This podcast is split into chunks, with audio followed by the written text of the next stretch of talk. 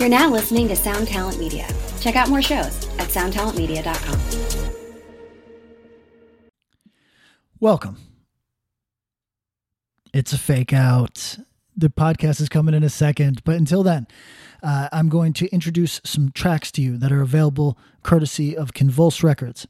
The first is Drill Sergeant with the song Laugh Track off the album Vile Ebb. Now, I listened to this one about 10 times so far. They got a little bio that says, uh, you know, it's got references to Crossed Out, definitely. Mind Eraser because it's clever, definitely. I personally hear some Toronto nods in there. It is, it's a step above. And you know that this isn't, this isn't a style that wins me over without being sharp. This is quite good.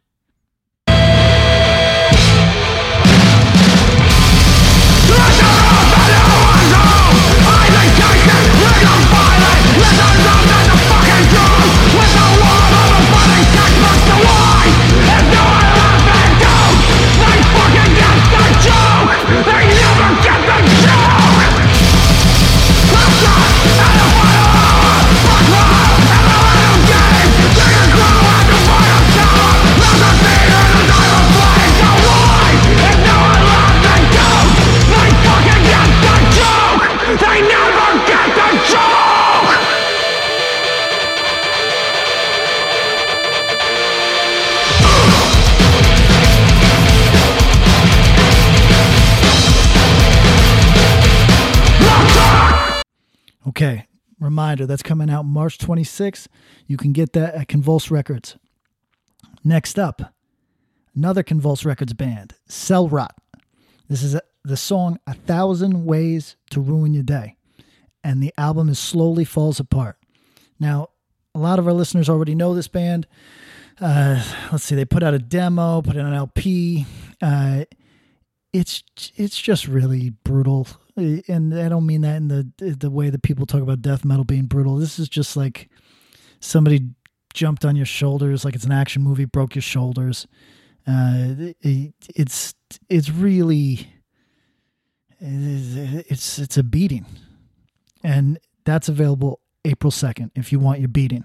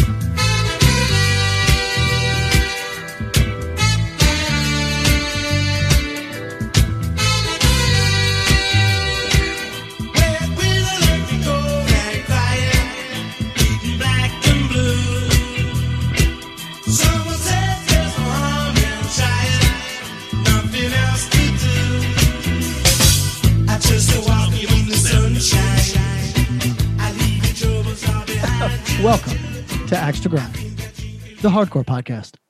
I'm Patrick. I'm Bob. I'm Tom. And joining us today,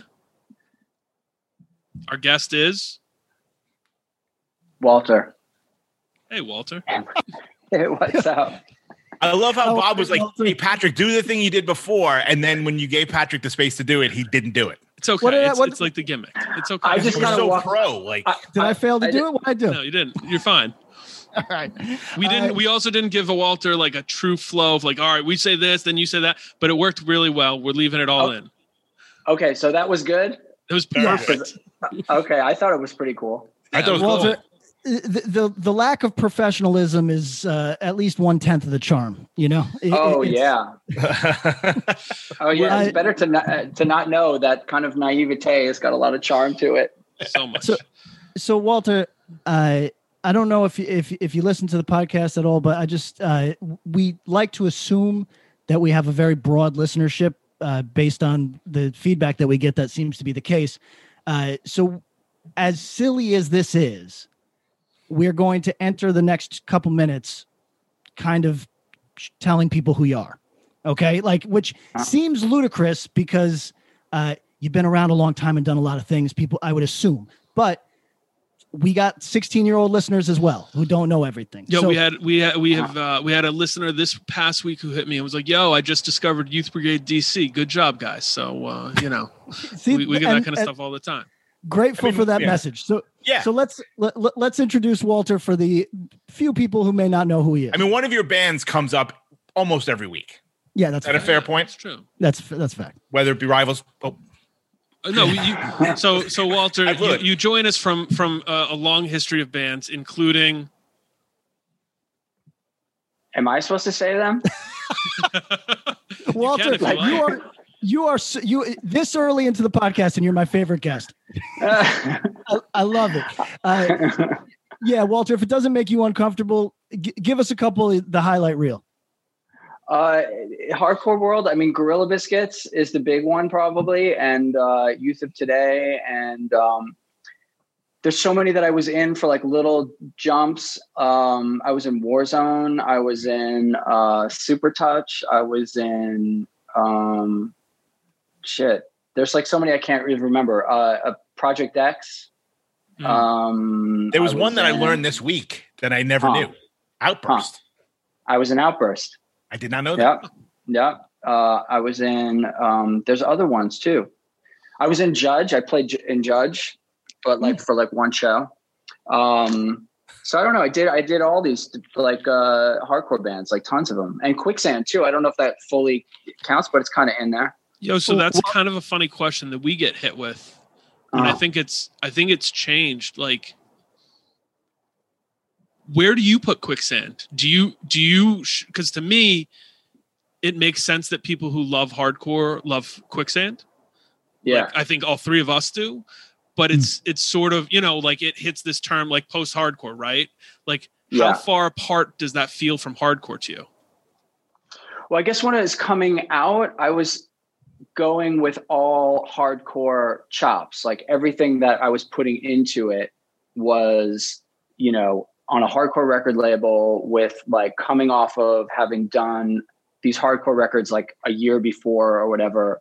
And so like all my thinking about how music was made and how you presented it and um, how you wrote songs and like what got people moving, what affected people was all drawn from hardcore.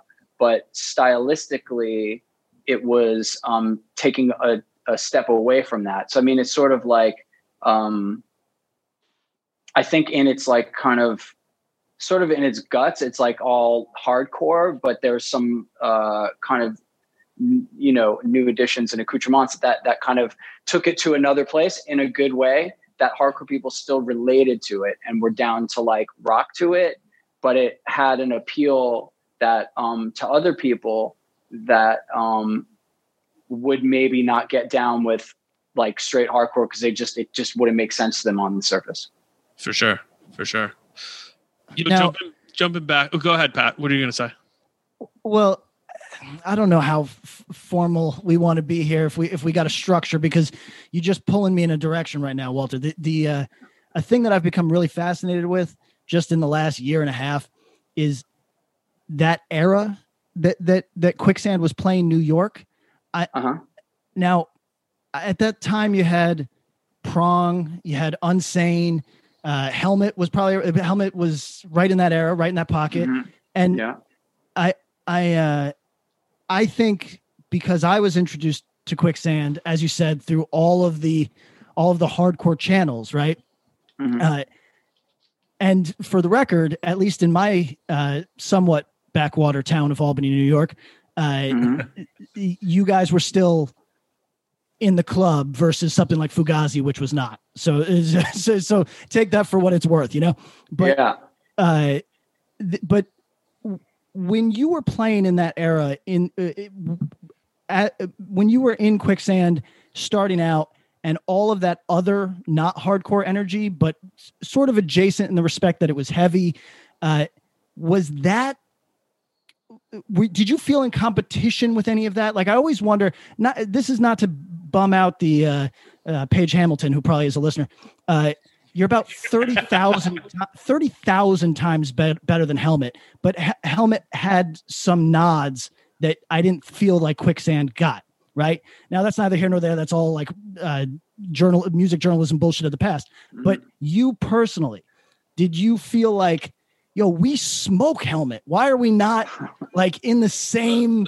Like what? Like why am I being denied that fucking nod from music journalism when when f- proof positive to our helmet listeners out there proof positive you're a million times better. So uh did you feel like like i said prong unsane pr- probably 10 others that i could name. Did, did you feel part of that scene at all? And did you feel or if you didn't did you feel in competition with it at all? Um, that um, let me unpack that a little bit. Um, because Because it was a 10 Uh, minute there's- question. there's a lot of moving parts to that one. Um, Yeah. I guess I wouldn't have felt like, I guess going straight to the com- competitive part of it. Um, those guys were older than us, like you know, by the kind of age that matters when you're like that young. You know what I mean? Like, Yeah. for example, like um, they were more the age of like kind of like um, Jay Mascis kind of age, where uh, you know there's a real cutoff in that first wave of hardcore to like for sure. to us. So we were like, I, I, you know, when you guys get into hardcore, the kids that were like the next scene below you, you see them in a different way, and maybe you have some cross thing, but it's a different generation. So they were older, and they had because of that age thing, they had um, connections to. Um, like they weren't really caring about like rave today or anything like that. So they Right. they were more connected to this sort of no wave scene, which um like Page was kind of down with like Glenn Branca and um some of that kind of thing in New York. And Glenn uh No Wave is the kind of people that um the people that like No Wave are the same kind of people that write for uh the Village Voice that were like running that kind of media. So you'll notice at that time it was frustrating to me in this sense that like here's this like more when I was in hardcore, um, where there's this like amazing, you know, lively scene at CBGB's where hardcore matinees are like running, you know, is the most successful thing at this historic, amazing club. It's like keeping it the fucking lights on, and yet the Village Voice will not say fucking shit about it. Yeah. And if and if Sonic Youth, you know, farts like they're they're all over it you know what i mean? So it's or, or you know if lee ranaldo's playing you know in someone's like you know loft you know somewhere like that's a thing. So i think it's just like an age thing you know what i mean? And we were like kind of coming and i think you know i can see with retrospect now that probably their perception of hardcore was probably based on like you know a rise in bashing on the lower east side you know what i mean? They weren't mm-hmm. seeing it as like a, as a as a complex movement. They were seeing it as a, as probably in a in a menacing way. Whereas like you know i didn't think of hardcore the menacing part of it was part of the challenge of like going to these places or going to these shows and not getting your ass kicked and kind of like getting through it and making a friend and building an alliance you know that that kind of part of it was exciting like it went to to when i was that age for sure. Um but I think that that Page and Helmet were just like that much older and that much far away. So I did not feel in competition with them. And also i just i thought they were awesome. Like i, I appreciate like i think that quicksand if you were to do a, a one-for-one comparison to, to helmet like i think there was a lot more um kind of complexity in the in the music in some ways or um you know or the lyrics were kind of maybe more important than they were in, in helmet um but helmet were doing something that was so sensational and I mean sensation in like, you know, someone turns the lights on, someone turns the lights off. Like it, it when the lights come back on, you're just like, wow. It just was something that was very primal and special that with all our complexity and stuff like that, it, it's more nuanced. You know what I mean? What we were doing. So I, I didn't feel in, com- in competition with them. I felt really happy in a way that, or like cool that they kind of took us under their wing to some degree and that I felt that that was a good context for us going into this kind of like older guy world, you know, which we were never going to, you know, kind of, we were still always going to be the kids to, to, I think those kind of journalists that, that you're talking about. And, um, you know, I, I kind of more understood it than like got mad or like, we should be bigger than them. You know what I mean? I didn't spend too much energy on that, those kind of thoughts, you know, really it, it, you're a healthy minded person. I don't know if I think I probably would have been really petty at that age, but but you raise a good point. I, I didn't factor in the age difference as a thing, but yeah, comparatively, you were truly kids. So so th- th- that's uh, it's an interesting idea. Uh, if you don't mind, I'm going to expand on something that you said right there, which was uh, uh, kind of going to these places where there is an element of risk uh, or there's uh, unsavory people or, or, or whatever. Now, I've always uh, admired you because you and I got the same body. We, are mm. like little twiggy sort of guys, you know. Mm. And and don't get me wrong, you you you did a good job of, like I don't know if you were ever invited to join the truly goonish bands, you know, but but mm. you you've always been in that orbit you know like by virtue of being in new york hardcore you you are never very far from a potentially dangerous man you know what i mean mm. and i always wondered how you navigated that did you ever find yourself in any type of because as a, as a small guy uh, unfortunately i can still get myself in trouble you'd think most people would just keep it moving uh, but did you ever find yourself in any of the hecticness any of the silliness that kind of uh, uh, defined that hardcore? era yeah. like any any you don't got to tell me any specific beefs but just it seems like you were so far like in my mind you're very far removed from that as a person but proximity you must have been right around it uh yeah i mean there was definitely uh, i think what part again part of the thrill was just going to these shows like from the early shows that i went to before I even got there and saw what it was, I had seen Suburbia. I had, you know, watched Decline of the Western Civilization. Like the, the idea of like that I'm going someplace where there's like X Head is, or, you know what I mean? There's these like psychos that yeah. are just looking to be antisocial. And I'm, you know, if you look at like, yeah, I guess Decline is, is a good example, you know, where mm-hmm. some of these kids just seem like nutcases.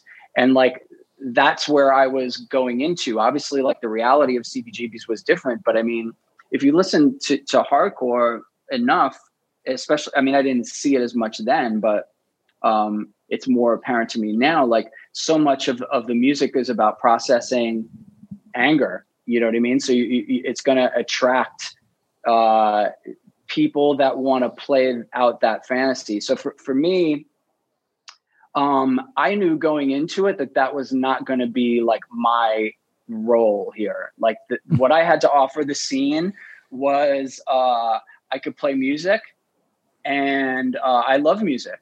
So like I can I can that's what my gifts are.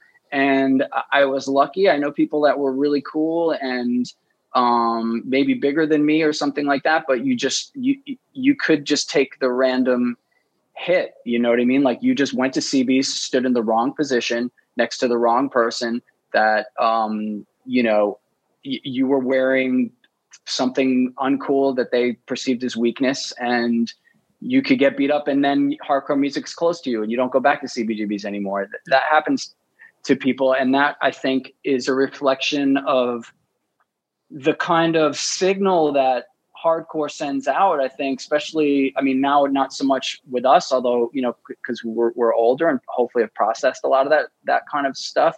But I think for a teenager, I mean, there was a reason why like, um, people were attracted to it. You know what I mean? And I think a lot of it has to do with, um, you know, processing. You're at this kind of place where, you know, uh, you're coming from your family situation, whatever your trauma is from that, but you also have a little bit of freedom because, like, if you can go to the, if your parents think it's okay for you to like go to CBGBs on a Sunday or when you're 15 or 16, they're not paying attention or something Yeah. is kind of Yeah. fucked up, or maybe they're too loose, or you know what I mean? There's something going on. Normal parents, maybe that would seem a little, they might inquire about that. So so Yeah. Walter, At, at, at minimum, you're a latchkey. You know what I mean? Like, Yeah, y- yeah, I there's think just not there's a a ton lot of of that. supervision. A lot of Yeah. that, you know. So- where I guess we're stepping back, which is good. Uh, where did that pull for you? I mean, we don't need to do full origin story here, but but you know, I think about that kind of thing a lot, especially we're on the older side here, you know, talking about these things. What was it that pulled me into hardcore? Why was it attractive? Because because to me, it the thrill of it, the idea of this aggressive music and kind of um the the anger processing, I guess, uh, was was certainly fascinating, despite the fact I never really had a desire to punch anyone in the head, uh, and so some of the violence that just never appealed to me. But I was not. I was an angry kid, an angry teenager. What was it to you that pulled you in? You know, it, it- to the best of your memory. Um, I don't. I couldn't really say there was like some traumatic event that led me to hardcore, but I think that there's just like you know different degrees of of uh, you know there's just you know some sort of like trauma not fitting in, or maybe it doesn't have to be as extreme as a trauma. You know what I mean? yeah, but yeah. like, but there's something Being about apart. you that yeah, like maybe you just live it. You maybe your parents just moved to the wrong neighborhood, and you just didn't relate to to the people that lived in your neighborhood for for whatever reason. You know, you, you were the only kid like you, and you had trouble making friends or whatever. I think there was something that appealed to me um, about hardcore where it was uh, just seemed so shitty sounding that if I could play it, that I, when I kind of decoded this like awful sounding thing, it was kind of like maybe at a later age, I tried to like expand my palette into jazz. Like I'm, I, I love jazz, I appreciate it, but I still wouldn't say like I'm fully into it. So like hardcore sounds so terrible that I could like penetrate it Yeah. Yeah. That I, I felt like I owned something and, and eh, against my peers, you know, who were like thinking, you know, my, my age is like, you know, I remember going to high school with kids that were just like, you know, had metal haircuts and could rip a guitar. And we're into these like kind of, you know, thrash metal bands that, you know, people now like, um, of course, celebrate, they deserve celebration, but they were thinking that this shit that took all this like musical talent and all this precision was some like really outrageous shit and then I would play like Urban Waste, and it sounds like fucking awful. thing. Yeah. It sounds insane. Cans. Yeah. Yeah, and it's like this is what I like. So Yeah. deal with that. You think your metal's fucking tough, and you're dealing with like Satan or something. This is what I'm into. Yeah. Here's And public don't even opinion. know- yeah. yeah. And you don't even understand. Like, I'm not dressing. You're wearing like whatever tiger stripes and shit like that. I'm wearing ripped jeans, a t-shirt, and I have a shaved head. Like, you don't even know what angle I'm coming from. And and um, like you don't know if I'm punk. You don't get it. And and I think I got obviously as I talk about it, I'm like getting off on like having this sort of like information and um you know, and, and looking for an identity, you know what I mean? At a time when I think I think the trauma would have been maybe I'd moved neighborhoods. I had lived in Rockaway and then I moved to a new neighborhood where I didn't know anybody. And uh, you know, I was already into punk, but I think when I met pe- people that were going to CBs and, and really were into hardcore and were like participating in the scene, um, I really I think I really um, loved that sense of belonging to something. So we uh we actually on our last episode we had a, a friend of ours, Brian, younger guy, came on, and uh, our gimmick the the idea was like we're giving you the uh, the Infinity Gems, the the Thanos Gauntlet. You can do Uh-huh, anything. uh-huh. We we throw these Yeah. funny ideas at him, and he was he he's actually a diehard. He loves all the Revelation early stuff. Big Uh-huh, fan. uh-huh. But he's in a bad. He was in a bad way about it. And he's like rethinking things, and he's like. And uh, the question was, if you could snap out of existence one band, and they didn't exist, and therefore none of their influences exist and no, no bands that came from them exist. And he chose youth of today and and it, my brain almost exploded because i was like if there was no youth of today that that's a pretty crazy thing to think about. Um Walter, it was it was funny. We so he said youth of today because this friend of ours is in a very he came up a youth crew guy, very disillusioned with it right at the moment, and he was So texting he- me the next day i think he's back in it's all right yeah, okay, well, so, So he he- was to to him that was killing the head vampire. You know that that was uh, okay. I don't. but i, think he doesn't realize how much of a head vampire it was Walter, would, 'Cause would would Gorilla Biscuits have started, it existed just without Youth going. Today? Yeah, would Gorilla Biscuits have existed without you Today? This this guy was was youth crew at one time. Oh yeah, Yeah, like he- in bands and stuff, like youth crew bands. Like yeah, he, he, he loved it, and he loved all the parts of it that are like profoundly stupid to me, but he he always found them comforting and fun, right? Like so, like Uh, the almost Pokemon like nature of of youth crew uh, uh, clothing. You know what I mean? Like the collecting nature Uh-huh. of things.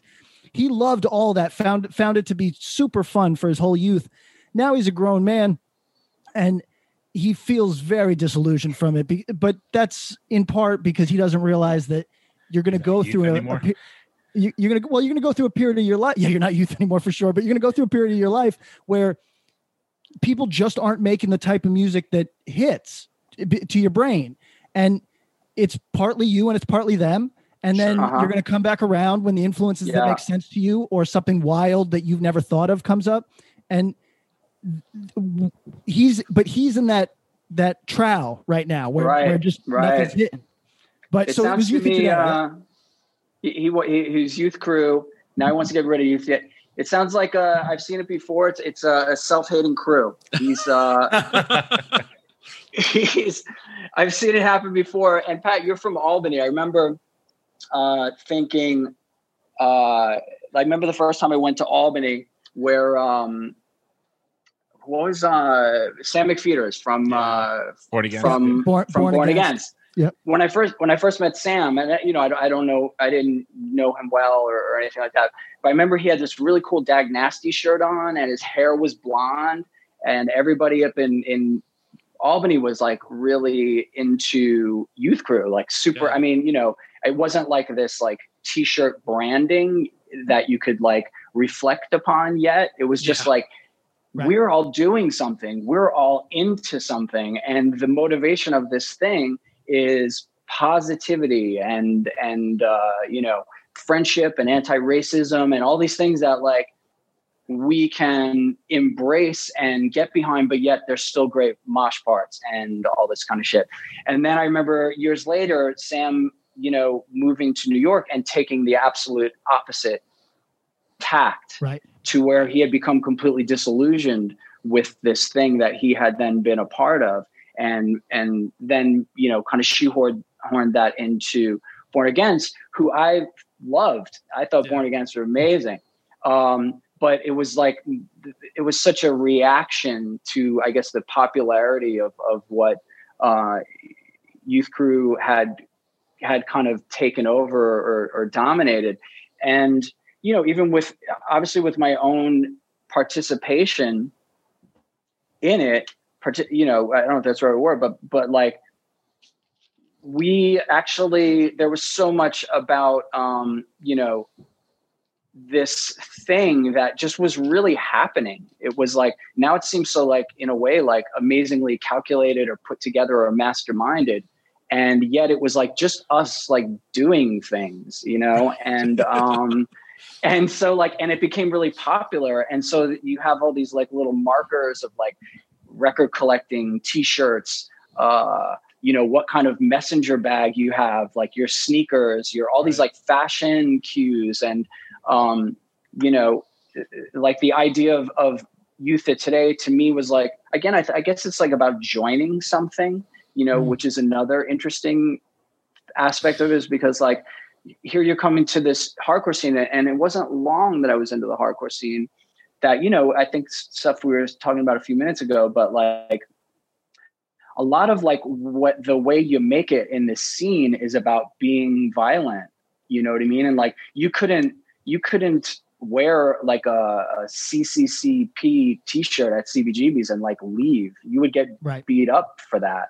Um you couldn't um uh you know yeah you, you there's all these different things. A lot of it was violence. I don't know that i would have like lasted you know Right. without um and and the music wasn't particularly good when i first started going to shows because the scene the scene that we you know we talk about and i think people now especially you're talking about kids listening to your podcast is like all this information is coming to them at one time whereas like when i got into it it was like that cache of records of like the D, early dc records you know the touch and go records um you know the new york records so you have these like you know maybe 25 like really important records. And then all those bands were like i said older.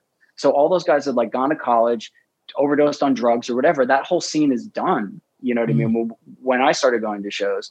And um and the bands that were like cool like the Cro-Mags or af you know they were trying to find larger audiences in a way you know because they had kind of like reached the end of the road with where hardcore was. So they weren't really focused on this. So between the violence and the lack of like really kind of exciting music in new york city like i don't know how much longer i would have lasted had not youth had not ray of today kind of taken all of that stuff like and, and encompassing like definitely like all the boston stuff i mean you like Yeah. dys ssd that's why people know what that is people 100%. antidote like 100%. like ray was a record collector dude he knew Yeah. all about that shit like all the people that had, had made it you know had created those records were pretty much over it i mean you look at like touch and go they're releasing they're not releasing fucking hard No, necros the, records the, the late the late era Necros records that are are not not they're not conquest for death. they're Right. not yeah they're not they're, they're just like you know uh, not to make it about like what the quality of the music was but it's like it wasn't what i looked at like in my eyes like i wanted to be in that world. That world did not exist you know what i mean? Or i, I look at united blood like i want to be in that world. Ray Cappo and you today you know were, were took all those records and you know made up this band with all these like fucking awesome slogans and all, all these the, these you know i wasn't thinking about wow this is an awesome slogan. It's more like off you go to see them play live and ray Cappo comes up and he's like you know your parents expect too much from you. Your friends expect too much from you. Your fucking you know just whatever expects too much from i got one thing to say to you get the fuck off my back. And you're just like what, What? the fuck? yeah, It's every a every 16 year old in the world who hears that just has to explode. it's just like yes dude get and it's just like um it's a call to fucking arms and the music is like not trying to like appeal to like metalheads or like any other audience. It's just like saying like this is the cause you know what i mean? And it's about hardcore and it's like what's um you know kind of like um he was kind of like too hardcore. I mean i, I, wouldn't want to diminish it in a way but like say what um i want to think of a good example of like a band that kind of like takes a whole catalog of a genre and embodies it and and shows people that this is dope like I mean, I, I- I, I think up. youth of today, oh, yeah, I think youth of today, it's like um, those dudes, Ray, Porcell, I mean, the Schism fans and stuff, they canonized the first generation of hardcore. They said, "Hey, Yes. this is this Listen- is the records. These are the That you things, need to listen to. right?" And and it defined it. And like low key, they don't get credit for that the way they deserve. And dude totally it's totally. kind of crazy when you when you Because stop and think bigger. about it. Yeah, I mean, Yeah, they became true. bigger than those influences. So it's kind of like S- us knowing SSD is cool is because of Ray, but like today is bigger than SSD ever was. I, I wonder. I wonder if you, uh, like. I think that might even be hard for people. To, for those, I wonder if you said like he might acknowledge it because he might know. But like, I think about saying that like those are like, oh, is Youth of Today bigger than Minor Threat? No, but like, did more people know about Minor Threat because of Youth of Today? Yeah, yeah, they did. You know, um, For sure. I mean, minor threat. I mean, again, minor threat is in the the the the you know that we're talking about hardcore and that you know I'm I'm 51 years old and I'm talking about this shit. Like this is a music form that is is is like legit. Like it's like again, I'm going to talk about jazz. Like obviously, jazz is is has some sort of place in uh, kind of a higher society. It's it's it's a maybe a class thing um, where you know like this sort of like small club music is taken and and and commodified in such a way that it's like you have to pay a lot of money for drinks to see a cool jazz combo but at the same time you could see a jazz combo play you know in your local bookstore or something like that and it's and it's low key. So it's like high and low brow or uh, uh, low art um in some ways. I think hardcore is like will never find its way into the, into the highbrow ever. Right. You know except in in its influence on culture you know what i mean? Which is like you take minor threat and you look at those records and it's not just the songs which are fucking awesome songs. They're great songs right? great lyrics. Like they are just they're it's just music dude. I would send it up in a, in a satellite up to or whatever one of these voyager fucking things for people to understand people. I would say listen to in my eyes. It's a dope song. It kind of will get you psyched and it, there's there's some truth there to it. That this is humans in 1981 um but but like um what ray did um uh he kind of all those people like Ian and, and all those like OG dudes that were like older than us had moved on, dude. The scene either like they musically got past it, they other things came up in their lives or or whatever, and Ray just scooped it all up, made his own little version of it that is, and I would say a goddamn good version of it. And and as a live performer, um, Ray was transcendent. There was just nobody coming with that kind of um it, it was just you, you'd be kidding yourself to say that that it wasn't good but it might not fit you you know just in the way that like some sort of band like you know anarcho punk band i could maybe like appreciate like i love discharge or something like that but Sure. i was not going to put on the the outfit for that i yeah. i wasn't i wasn't going to do the things that would really authenticate my discharge type person experience. I just I wasn't going to do it. I knew I'm too middle, whatever class, or I don't know, too whatever I am, Yeah. um, to, to to feel comfortable with that. So I think youth today, you want to if if the, you want to get rid of youth today, then you've got to get rid of so much stuff. It's insane. It But I- but I tumbled feel out of like everything. I mean, honestly, Yeah, it- after it- after even even the reactionary stuff, we talk about that, and like there's this lineage where you can look at hardcore as it goes in waves, and so many things are reactions to other things. If you remove that, it's it's like removing a gear out of a clock. Like you can take certain things off a clock, but if you take out that gear, the whole thing stops spinning. And just to be I, I clear, agree. oh, Brian's take was that like when he was thinking about like snapping youth of today out of existence, it wasn't a reflection on them. It was a reflection on the stuff that came, the bad stuff that came after. But then when we were kind of like, but then Judge wouldn't happen. And then maybe quicksand doesn't happen. Maybe this uh, just because it was like it was such a linchpin in hardcore that so much stuff grew off of that. Like then he was kind of like, oh shit, I might have made a mistake. I, I just I, I just don't think you throw the, the baby out with bathwater here. Like it, it's Right. uh, sure. I, I mean, I, I could be. Cr- I mean, obviously, I was really into it. If anyone's like can speak to like, you know, being into it and then being like not into it, like I was. I'm.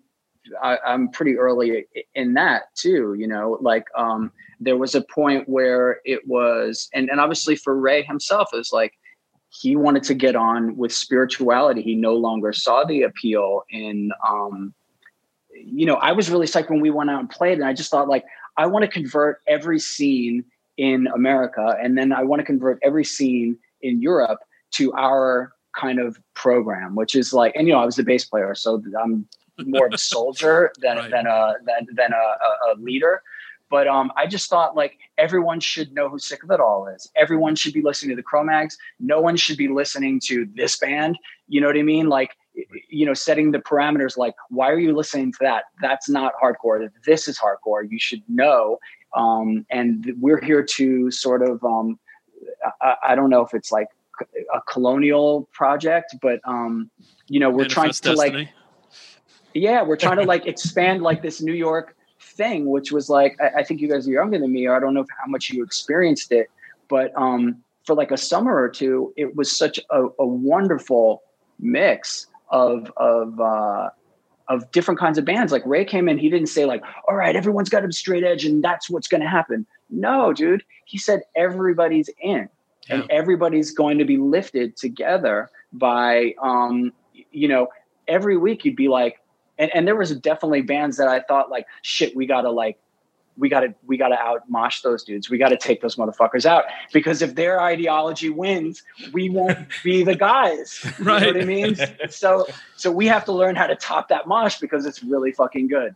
And um and so like that was going on and that's beautiful. And and and you know i'm not saying like you know youth of today is um uh i don't know i don't want to just like heap so much pra- like there you just got to deal with it you Yeah. just got to deal with it and and and accept the fact like that um you got to give ray credit for like at a time when the whole shit was collapsing on itself he said no dude don't forget antidote rule don't Yeah. forget you know don't forget that these records these records like were made by kids. They Yeah. already look like 50 years old but they were made three years ago. Look at read the fucking thanks list. Look at this look at the detail on this record that how it's different from the next pressing. Why did they press another one? Why Why did they change the color?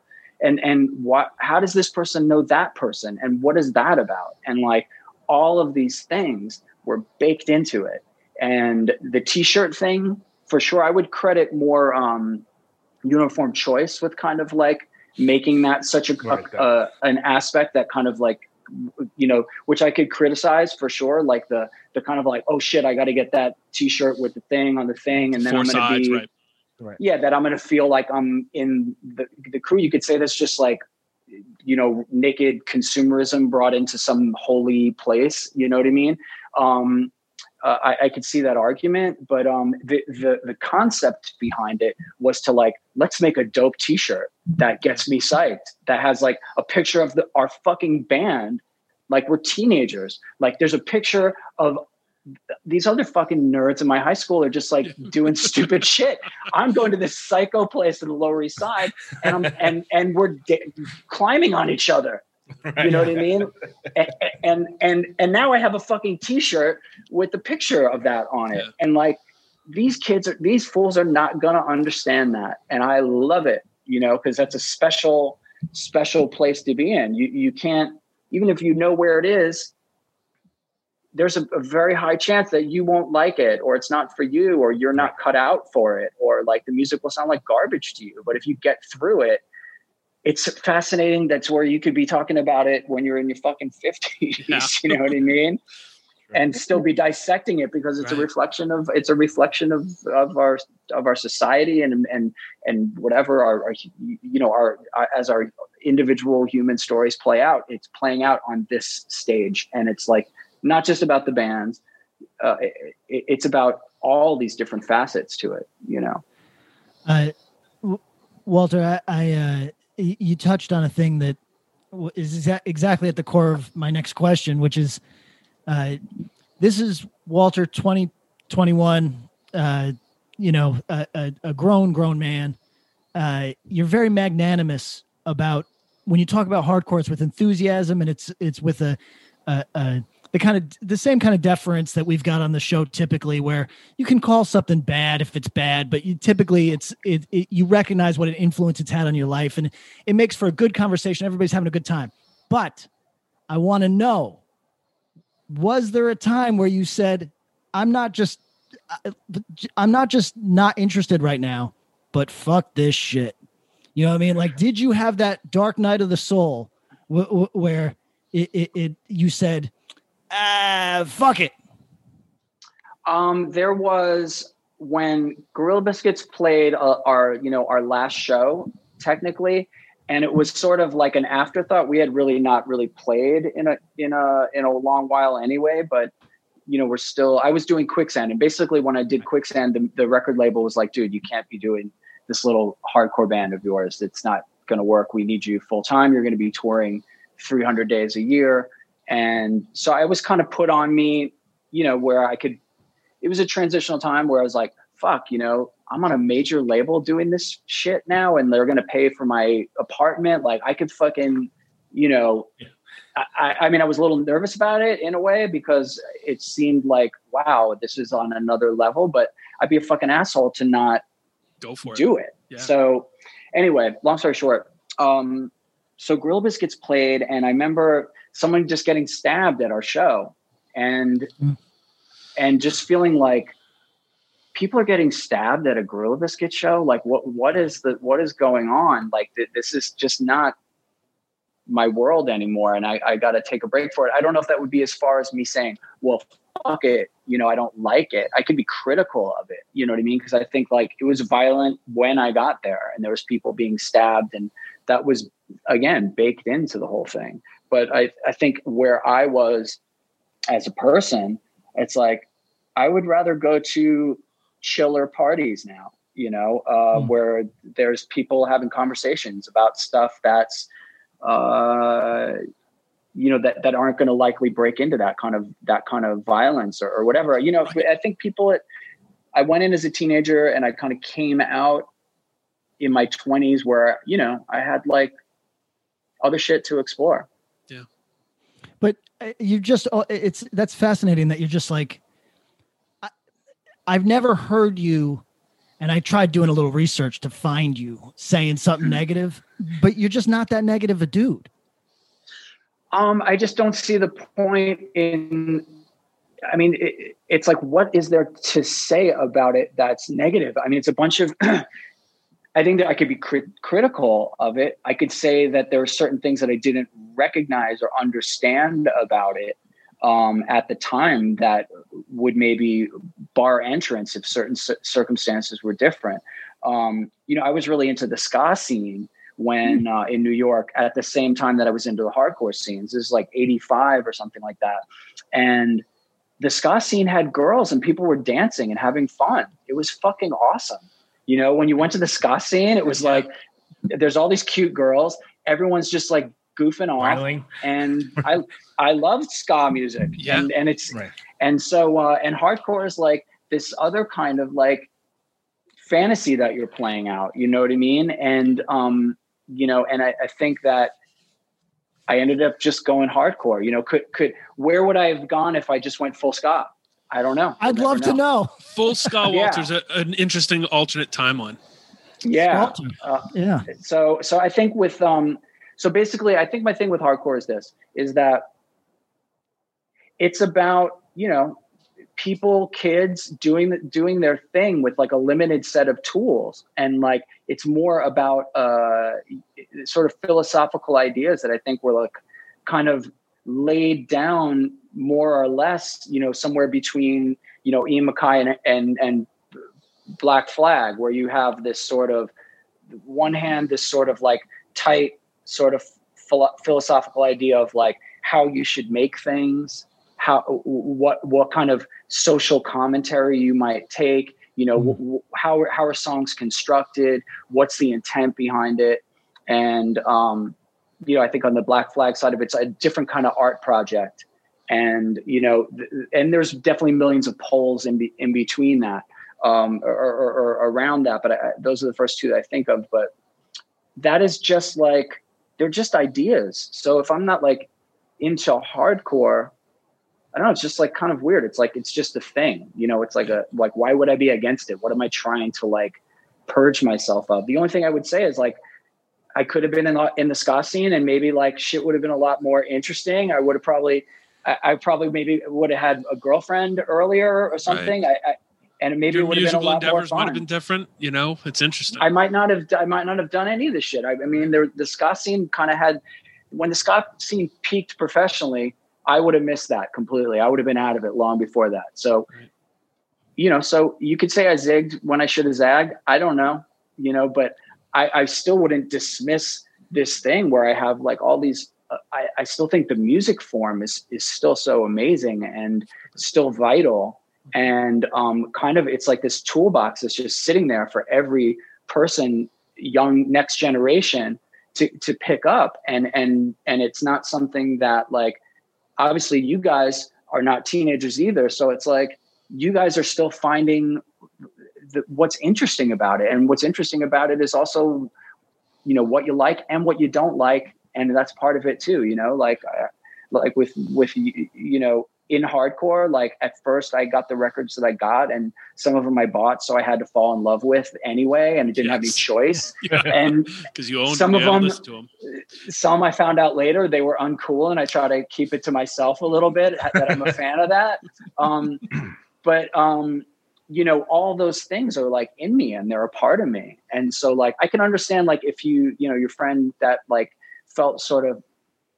you know if i like was looking at my youth crew experience i guess in the same way that I, i'm kind of going back to this ska idea you know like i could have been ska and instead i was like hanging out with a bunch of dudes talking about you know different pressings of fucking you know whatever record um but I don't care. I think that's cool shit to do. For sure. I love that. I don't I don't have a problem with it. I think it's it's you're talking about life, you know, like different singers, different bands represent different ideas and they're able to pull them off in different ways and you know when it all comes together and you have a record that you know hits you and to the point where you're like willing to like risk being punched in the head to like express yourself or or willing to like literally dive off of a stage and no one catch you and be like a fucking possibly a paraplegic because you mm-hmm. need to express you need to live out this feeling that that is injected into this record that's like from a pure non um from a place of like there's no careerism in it. If you're career if you're a careerist in hardcore you're naive at best. Like it's just not gonna for the people that are doing it, it's it's a very hard uh, thing to do. But it's like made by kids, and and and it's just kind of fucking awesome. Like I just don't think people appreciate it enough in a way. Yeah, agreed. Yeah.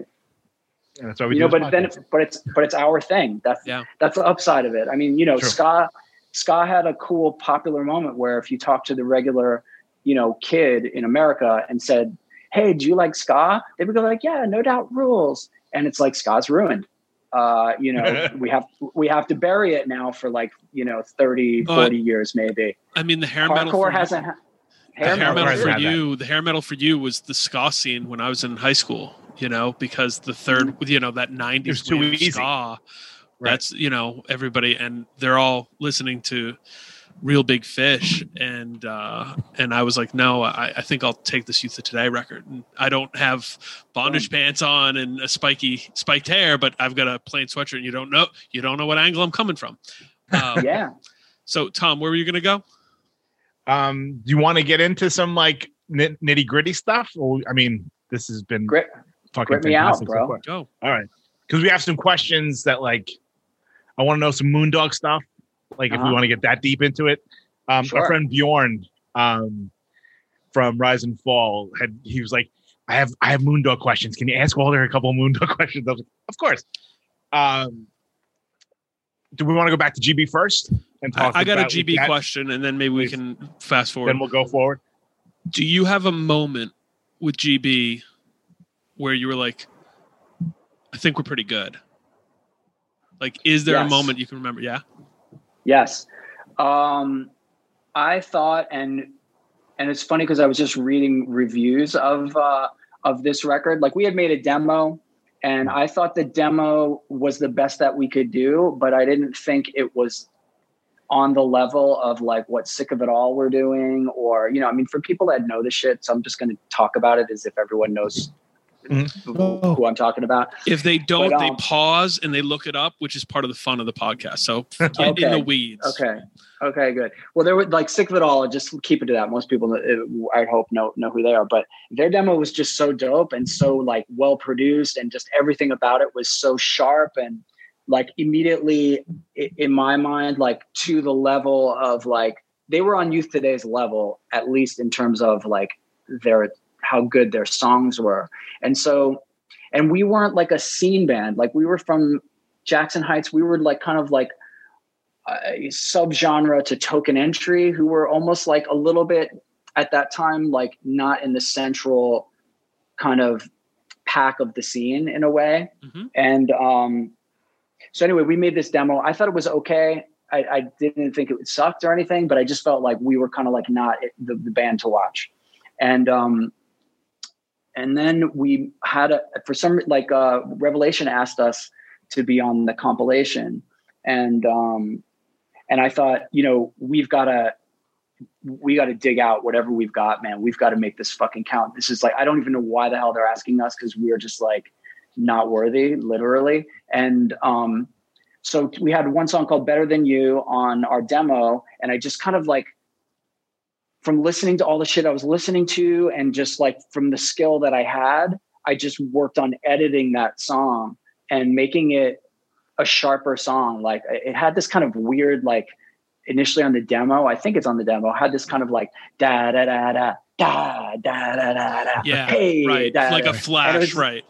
It was like this. I don't know who wants to mosh to that. It's just so weird. Cabaret. Uh, yeah, it's kind of like, hey, yeah, da, oh, and and uh, yeah, it's very cabaret. And so I kind of like switched that. I recognized the weakness in that, and uh, kind of ripped. Um, I think antidote or maybe a negative approach. I think it was antidote. Dun, dun, dun, dun, dun, dun, dun, dun, dun, dun, dun, dun, dun, dun, which I think right. foreign job lot maybe. Yes. Um, I and can't find uh, a job because there's no work. yeah, yeah. So I think took the the kind of punch of that and rewrote the song, and um, and then we recorded it, and it was the first time we had ever recorded eight track. Like our demo was live. We went to Don Fury's, recorded. So then I doubled my guitar, and you know I don't know. Uh, I know Pat's a musician. You guys, I mean, you guys are all have done music. You guys Stuff. Yeah. so yeah, so so hearing your guitar doubled when you're like 16 years old with these loud ass speakers in front of you, Yeah. It was like what the fuck we rule. And and um and Civ's Civ early on like had this um squeak effect Mhm. that I think that I think we used to good uh, on like the vocals we just I really worked on the lyrics too like I tightened up the lyrics really hard and um and so I thought this is our first good thing like I didn't think that we were the best but I thought that we were in the game now and Right. um and that that was exciting I, I read reviews of it though funny because I was reading this um this good and plenty fanzine uh Yeah. thing I don't know if you guys know about that yeah, and just people people writing reviews like I fucking hate this band Gorilla Biscuits better than you. Who the fuck are these assholes? They think they're better than us. These are the straight edge dicks that we despise. And um, and uh, and to me, I thought they were missing the the point. The idea was like better than you. Like we're better than you because we're not going to get into your violence yeah, yeah, trip. bullshit. Right. but the, but the narrative was already there for like straight edge kids or these elitist dicks. So uh, you know, and we weren't even really straight edge, straight edge. We wanted to be like I would have loved to have been like in the the the cool clique, but like I said, we weren't. We were on the Yeah. outskirts. Um, Tom, you got a GB, or you want me to hit him with? I, I think I have two more GB questions for for efficiency. If you got anything, then we can hit Moon. yeah, I mean, right. Uh, do we have anything? else? Was there an unreleased GB record? Was that? I think we were going to. well, so so yeah. Um, let's let's go. Yes. Let's go here first. there an in effect. There was going to be an in effect Gorilla Biscuits. Whatever. Yes. Start. Sorry. Uh, let's go here first. Start today. Ian MacKaye almost produced it. You guys wanted him to produce it. Is that true or just a rumor? Uh, no, that that was I almost no. I don't. Th- I think definitely wasn't going to would be a closer Right. Yes. way to, to describe it. But us wanting him to, yes. Yeah. um, but he was very cool about it. I think um, a friend of mine had told me that he was a fan of the seven inch, or he had said nice things about it. Yeah. Because he was at like uh, I guess yesterday and today was the record la- the store there or some whatever whatever the record store was in DC where he would hang out. Right. And so I obviously I was like super stoked that that he you know within the New York canon, which I don't think like Ian was much of a fan of it, uh, that he he gave reserved some praise for us was awesome. And then I think Jordan kind of put me up to calling Ian. I was like, dude, he is not going to do this. Um, and so I called him up and just like gulped, voice breaking, you know, um, cold calling Ian MacKaye to um, to to, to uh, produce the Grove record. And he was really cool about it, and you know, said like, yeah, he really liked the the um, the seven inch. He made a critique of New York hardcore that goes, I just don't understand why you guys always have to slow down the song in the middle of it. Like, like why, why do you do that? I, I just don't, I love what you're doing, but I, I just don't like this thing in New York where they slow it down. I'm like, yeah, dude, it's called a fucking mosh. like, Come on, Dad. up, Gramps. Come on, Yeah. Gramps. um, and uh, so, but you know, he was really cool. We had a good long conversation about why he wouldn't do it. Um, other reasons were um, that he had he had done um, I think he did verbal The, uh, assault, right? he had done verbal assault, which was my thinking that he might, in, by some crazy reason, do it. He said he did verbal assault as a favor to Kevin uh, Seconds because it was on Positive Force, and he complained about that he produced Henry Rollins, and that Henry Rollins put his name too big on the record that he had produced. So he was a little bit miffed about that. So you know, yeah, that's understandable. If I produced Henry Rollins and he put my name too big on it, like, yeah, I mean, dude, what are you trying to make this about me? You know, like the, the, the, these are Ian MacKaye problems. Um, but uh, he was he was very gracious about it, and and and again, going back to Ian as like a sort of he's sort of like a Noam Chomsky figure, I think, to to our our scene. Like he he has he's like such an originator of like the kind of philosophical structural reasons why this is the kind of art that he, he considers you know that that he will accept in some way. And um you know so he, he had reasons why he wasn't going to produce the Gorilla Biscuit record and he explained them all to me i mean a simple a no would have been also cool Yeah, it's interesting when you get explained the no, and it's like, oh man, Yeah. maybe maybe brevity would have been all right here too. yeah maybe Okay. he could have said no i'm too busy you could have made up a fucking story Yeah, like, hey, yo, you know what? I just got some other things going on, but your band You got the is great. thing going? and it's a different thing, you know. yeah, yeah, it's just the timing's not right, but I wish wish you the luck. You guys are going to be fine with that, you know. And he said stuff like that, but uh, but that was my first conversation with, with Ian MacKaye and and Alex Brown and was there with me. He said, "What did he say, dude? What do you think he said? No, come on."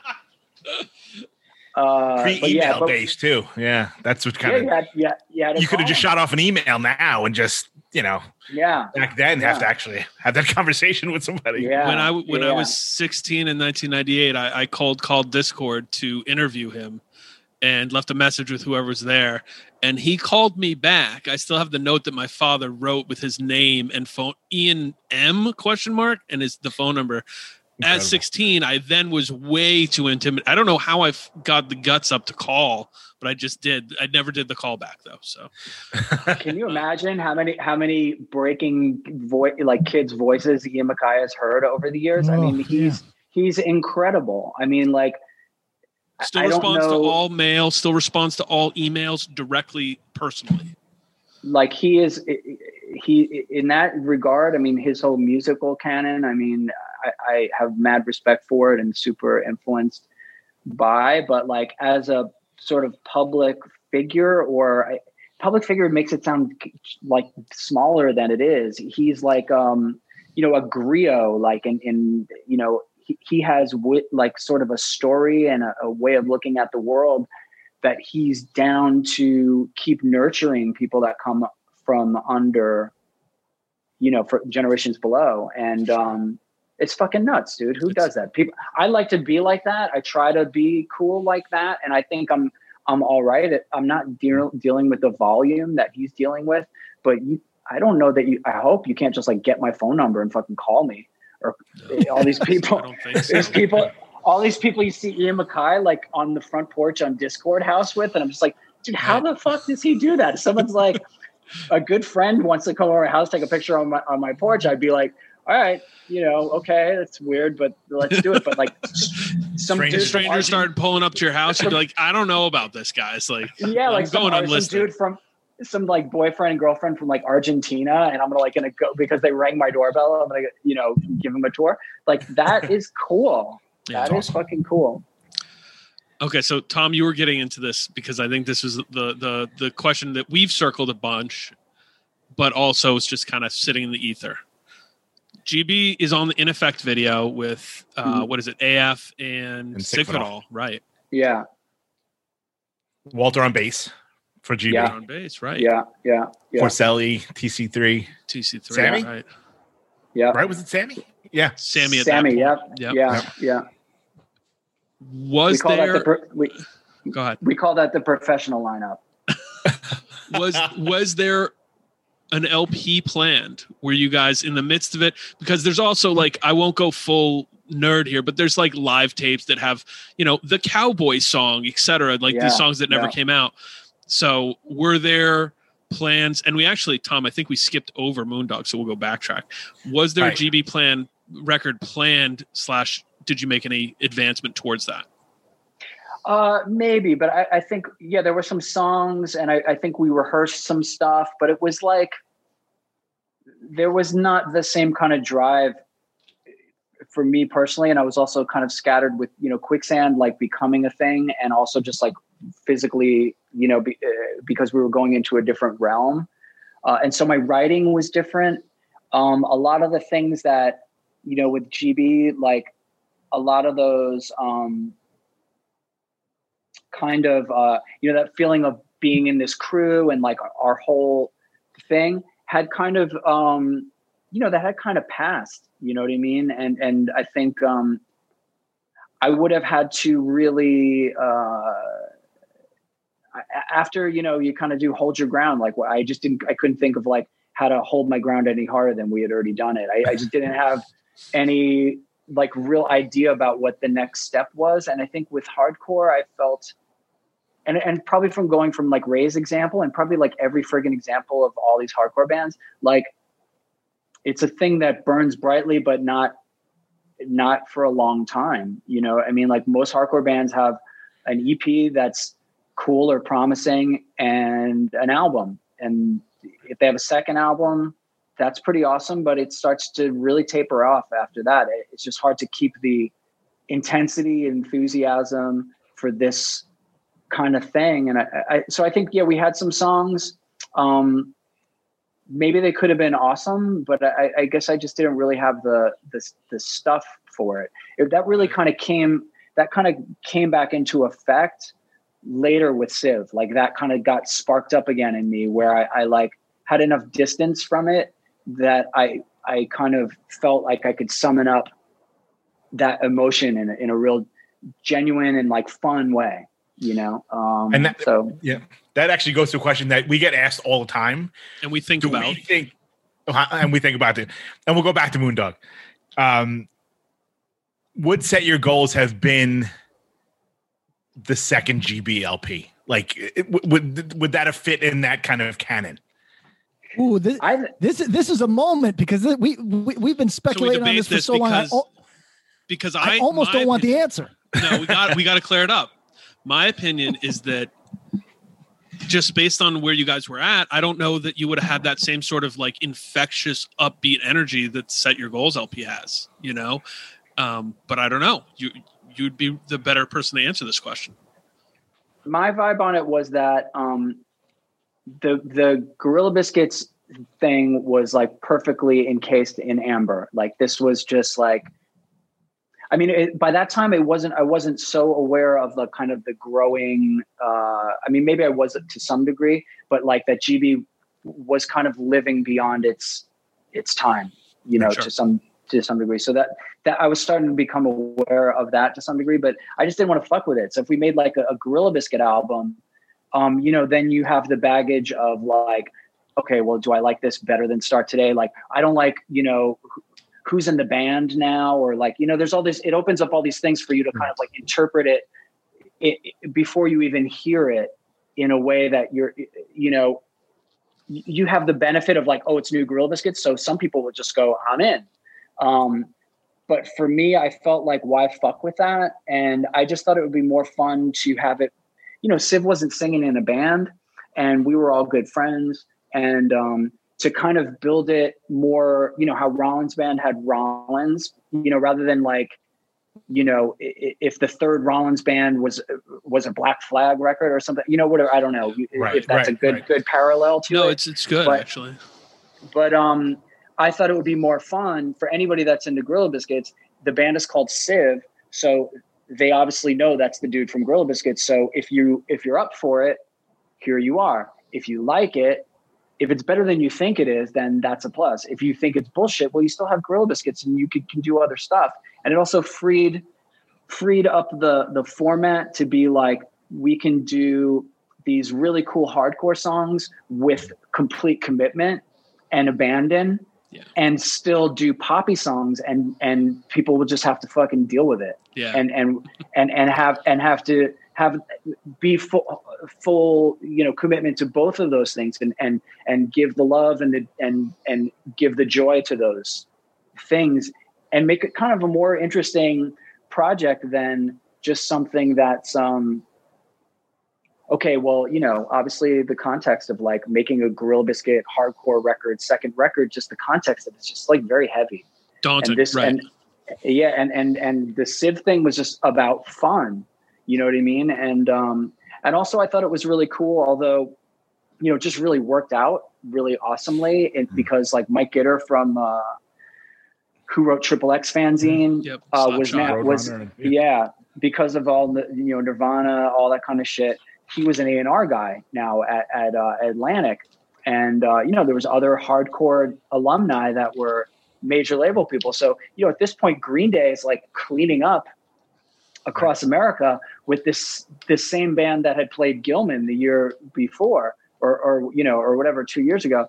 And so the, the world in some ways had been kind of like prepped for some new sounds and I, I kind of got off on on the idea of um, taking like hardcore songs, like real hardcore songs, like Et tu Brute or Do Something, or some of the, some of the records on uh, uh, songs on that record that are just like real hardcore Ragers, songs. They're yeah. cool, and and um, and taking that to the masses in a way, um, and, and see what they made of it, while you know maybe kind of also doing something really fun and weird, like uh, Can't Wait One Minute More, which is like sort of harkens to Start Today in a way, mm-hmm. but is just way more new wavy and Adam and the Ants and just kind of far out. I don't think we could have got away with that if we called it Gorilla Biscuits, but I think we had all the benefit of it by by calling it Civ.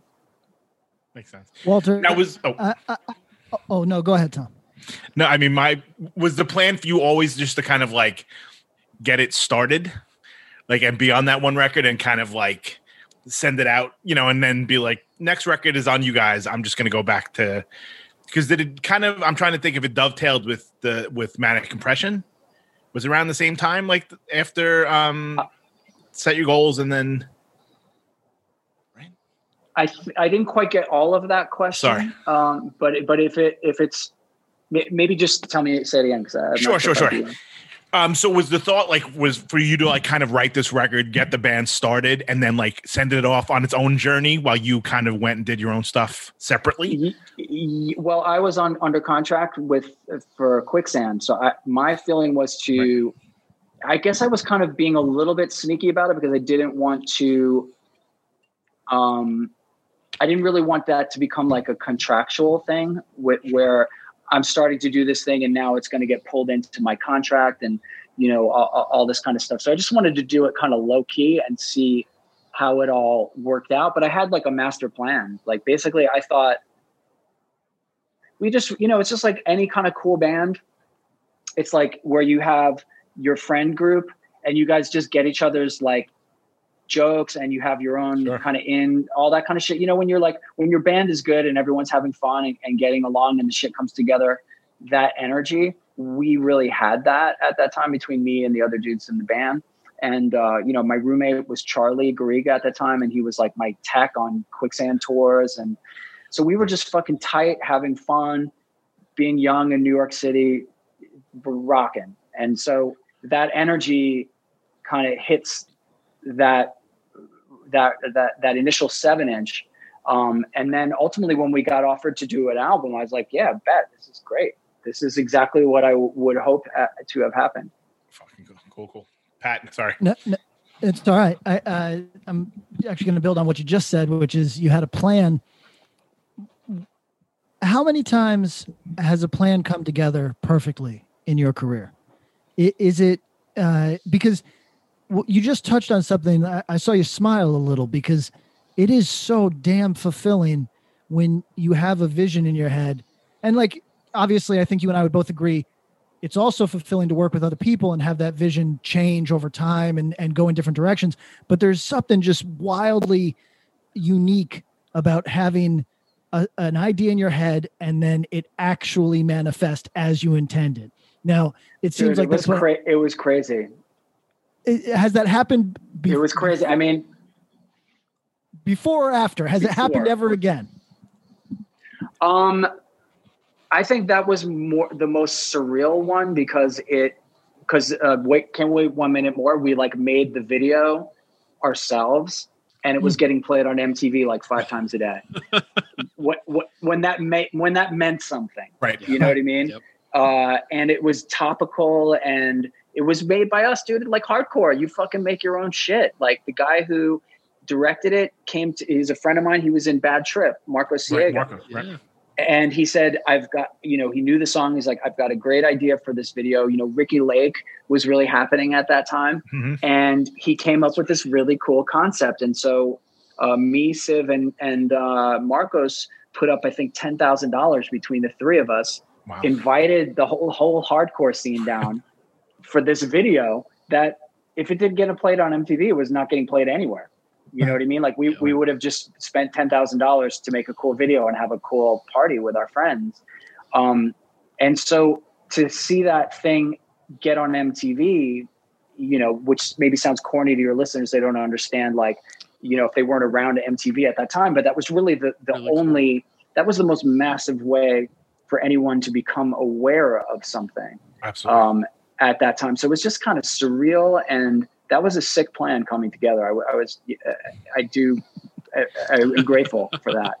Um, but other ones were just more like, um, well, I mean, there's all kinds of like, I like that girl, I want that girl to like me, and then that works. That's a cool. Yeah, that's, a good one, right? Yeah. That's That good. that's happened a, a few times um, and then there was, um, uh, yeah, I mean, like the the Gorilla Biscuit album, I had a really good idea about what I wanted to do, and and I I listen to it now, and I think it's like absolutely, I wouldn't change a thing, and and that that is that's nuts. I don't know if I really, I have a few other things like songs, parts of albums that are like that.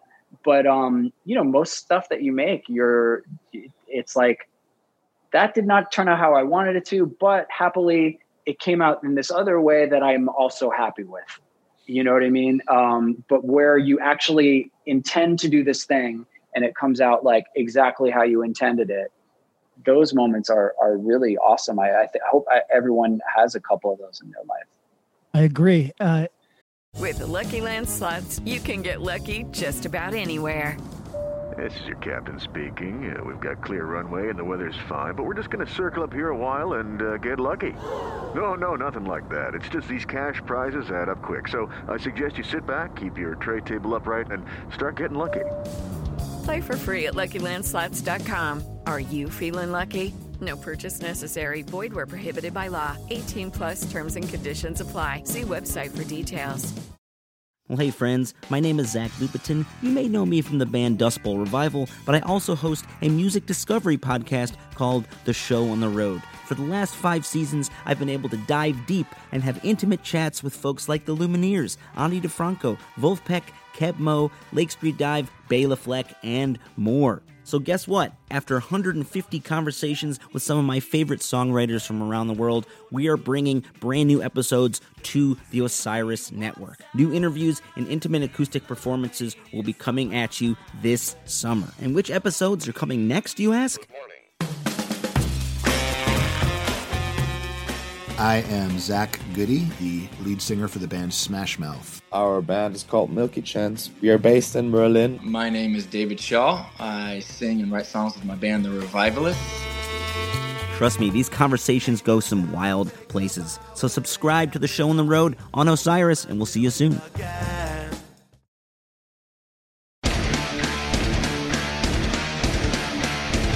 Hey there, I am Johnny Christ from Avenged Sevenfold, and I've got a podcast called Drinks with Johnny you're going to want to check out. I sit down with a bunch of different people from all different walks of life, from professional wrestlers to actors, comedians, fighters, musicians, everything in between. I'm just looking to make some friends and have a good time doing it. So if that sounds like something you're into, go check out Drinks with Johnny, streaming everywhere now. Walter, this this is a, a highly specific question. I think uh, uh, you you you have operated on a higher level than anything I've done, and I don't just mean because you got the the the the status from these bands that are now legendary. I mean also the major label thing at a time that that really meant something. You know, uh, mm-hmm. did did uh so I I wouldn't know the answer to this without asking. It uh, did a time come where you felt like failing would come with real cost because GB, you could have gone sideways in any which way, and the stakes were just your pride at that point, you know. But I imagine by the time that that quicksand was, or rival schools, uh, w- was really, you had. I have to imagine. Correct me if I'm wrong you had your future hinged on it in some way you know like it, whether whether in actuality or just in your mind. And uh did did the pressure because it seems like you've experimented a lot. Sorry for going in a lot of different directions but it seems like you've experimented a lot but i always wonder about that moment where an artist is in the studio would like to do something peculiar and then says i gotta rein it in because I'm gonna. I I just got too much riding on this decision right now. Did did did the later bands reach that point? Uh, no, I think it, it, I would. I mean, I, I think I probably really would have been smarter to think along those lines mm. than I have been. But I, I've just kind of I, I, always think it's weird like songs that I like for example you guys want to have questions about Moondog like everyone loves Moondog but yeah. I totally want to hide it. Like right. I don't want anybody to hear it. Incomplete like, project, how, right?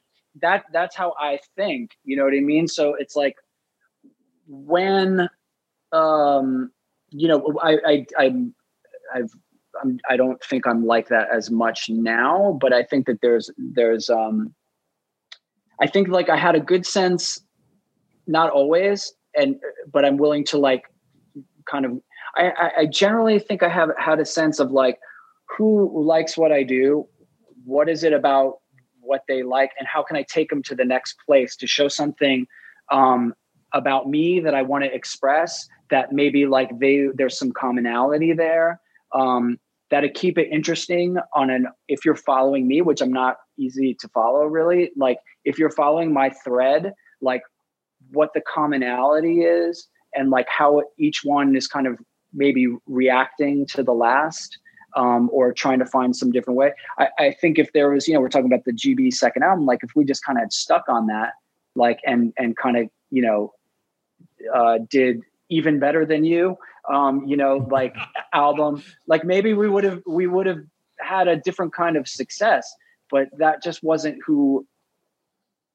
As I got like more of a handle and again, I think Pat, what you're saying is like the stakes then were not super high. It was like I was just planning to go to college and get on with my life.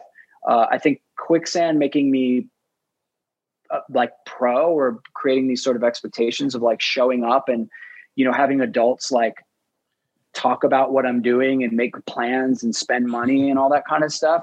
Like, you know, that was something I had to adjust to.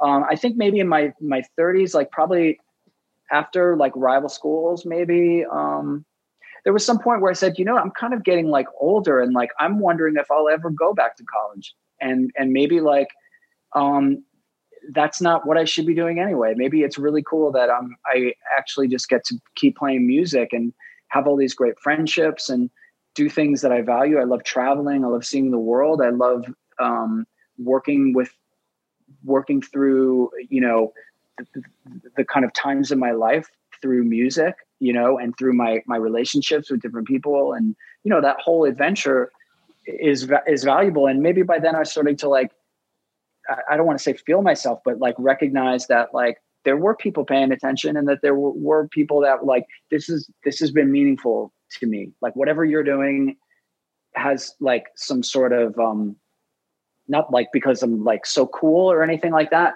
but that there's a value to it. And and that that's maybe transcends like what are you going to do? Go back eh, you're 30 something years old you're going to go back to college and study some fucking bullshit and, yeah. and then and then become like a teacher and find out that you hate kids. Like i, I just i just felt like i had swam so far that that swimming back i had to get to the other side. Swimming back was no longer the thing. And and and that served me well so far as the uh as the the weight of uh, uh the the gross GDP of a small nation of student loans on this com- combined hosts yeah. uh, call. I can tell you, you didn't, you didn't make a bad Brutal. choice. No. Um, uh, let's let's do this. Hold on. We're gonna dust off the the the book that shall not be named, Moondog. Tom, there's some oh, Moondog yeah, yeah. questions. All right. Mm. Yeah.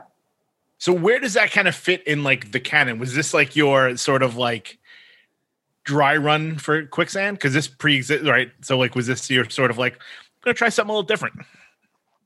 And was um, Armand the, the question also was was Armand ever in the band? Uh, yes, Armand was in played with us live. Uh, at that time, um, we only played a, a, couple of shows, I think, and um, and he played with us at CB's. Uh, Armand and Craig lived kind of in the same neighborhood as uh, as me at that time, like uh, GB, me and Civ, and actually Alan Cage, and uh, we had a kind of a rotating cast. Toby lived with us at that time too, so they were in the hood, and uh, but I guess with Moondog, it was we were doing when I was doing the, the GB Start today. Um, you know, just kind of dawned on me. I was doing the the these kind of vocal maps for for Civ, and and you know, I'd just gotten I'd gotten a knack for like writing lyrics and and and you know working with Civ. Like Civ was definitely like, um, you know, we were a team in that regard. Uh, but you know, but I was writing these lyrics and like trying to like get these vocal ideas across, and um, and then I realized, well, what if I just kind of do it myself and just the whatever the idea is across will just be my thing, and I will manifest that and and just make a fucking band. I don't know. Maybe I wasn't even thinking that deeply about it. Right. And um, we had a, again Marcos Siega from Bad Trip is a very entrepreneurial guy, and he had bought this kind of like janky studio in Jackson Heights too. So we just had free studio time, um, and because uh, he would just let us play there. So me and Luke went to his studio, like maybe it, it could have been twice. It might have been only once, and just riffed out like all those Moondog songs, like just kind of like maybe I had an idea for a couple of them to just kind of get it going. But um, we were very, I was into, I was really into Blast as like a motif yeah. and um, wanted to, you know, from the GB kind of thing, wanted to get into things that are more dissonant and and just stuff that I was really kind of just super obsessed with Blast at the time. And rather than the kind of like, you know, GB has some pretty sick moshes and, you know, all that, but it's like kind of like a little bit more cleaner, um, moving uh, thing. Yeah. And so I wanted to have some more ugliness in it. And at the same time, I was poppy guy. So there's like pop in, in it as well. Um, so you know, I don't know if this is a master plan or just again, but just like feeling this thing out and um and then just kind of went to Don's and recorded what we had in a day and uh and we listened back. It sounded really cool. But I just didn't have the um I just kind of froze on the lyrics, you know. So I think we finished just one song for a comp. Uh, I think it's on maybe where the wild things are, or no, like Grill is on. It's on Uh, some comp. uh, uh, uh, where are all the children now? Something where like that. where all the children now, which is a really good comp. Yeah, is. and I think that the the um the the scene, the hardcore scene, was shifting at that time too, to where like CB's wasn't doing shows, ABC No Rio was popping up, and I really loved what was going on there because the CB thing, you know, like I said, someone had gotten fucking stabbed. It was just like just becoming this sort of like brawl kind of atmosphere, and um, ABC No Rio was more about music and just you know, for lack of a better word, just like people just kind of having fun, you know, nerding out a little bit and just like letting their guard down. And I, I was, I found that like awesome, you know, uh, as like, and I wanted to be a part of that. And so Moondog was kind of like, I don't know if aimed at or just like feeling the same feelings as that. And so we played, um, we played CBs and that was when Armand played and it was a really cool show. I, I came, I didn't really have any words though. So I mean, I had words for maybe like two songs and then the rest of it, I just kind of made up words on the spot. Like I just, whatever came into my head, it was just like me just making up the words. Cause I, you know, no one could say that those weren't the words, you know, cause no one, and, and so yeah so and then you know i was so fucking full of like energy that um you know my voice got blown out within a, within a couple of songs. And uh but it was a great feeling you know what i mean? Like where you just do something and even though it was maybe not that good you just felt like yeah fuck yeah this is my thing. Right. and um and then we played another show at uh at fuck at um at ABC No Rio, but I think at that by that time GB went on tour or Youth Today went on tour. Just like a whole bunch of our like kind of relationships broke down. Like uh like me and Luke weren't hanging. I think we kicked we kicked Luke out of GB. So that was like, you know, again, like as a signal that we weren't really into it, started to like dismantling it, like what was good about it. You know, so you know, in, in in reflection, it was like not about Luke being good enough to be in GB. I mean, he is GB. He, you know, his his his his drum sound is the the the engine of the whole thing. he, Um, he's his drumming on the GB records is so buoyant and it has this vibrancy that I think like the music reflects it. But it's funny when players that aren't, you know, the lead guitarist or singer can add to that. And I mean, yeah, Luke Luke does that. He just brings such joy to his playing and I, and that's at the root of GB it's just like he plays with so much fun and and it's it's awesome. So anyway, anyways a reflection of that. So Luke wasn't in the in the band. We had gotten I'd gotten Sammy who's also a great drummer. Um uh and uh and Tom Capone who was in Beyond. So I kind of picked up uh him from the wreckage of that. And uh and Tom went Tom worked at a health food store with Sergio and somehow talked Sergio into being into this band. And um, so it was me, Tom, Sergio, and Sam played ABC No Rio. And then uh, I mean, I'm maybe g- expanding on the story more than more than you need to know. That's but great. Um, Not at all. Yeah, he, uh, so the show at ABC No Rio was awesome because it's like ABC No Rio at that time was like a new fucking thing. Like all these like kind of like who I see as like the icons of that scene were pretty much the only people there. You know what I mean? So it's just Right. like like there wasn't really much filler, you know, in in the room. Right. So um, you know, and the PA sucked, and you know, I still didn't have words, and and it was just you know, you were while you were on the stage, you were also in the audience, and it was just like so cool, and um, and I had never played with Sergio before, but he was just so fucking awesome, had such vibe, and Tom Capone was such the hot shit guitar player at that time. Right. He was just he just had some he just had some next level not only his technical ability but just like his like aura or whatever. He just like he's just a uh, sort of he just has a vibe. And sam was amazing. But anyways after that sam um was in judge and i think and Porcell leaned on him to say like you can't be in both bands so sam had to quit moondog and at that very same time alan cage who was in burn Right. saw us play at ABC No Rio and was intrigued and put it out to Tom. I think it was Tom because he didn't know Sergio. That if you guys ever need a drummer, I would be down.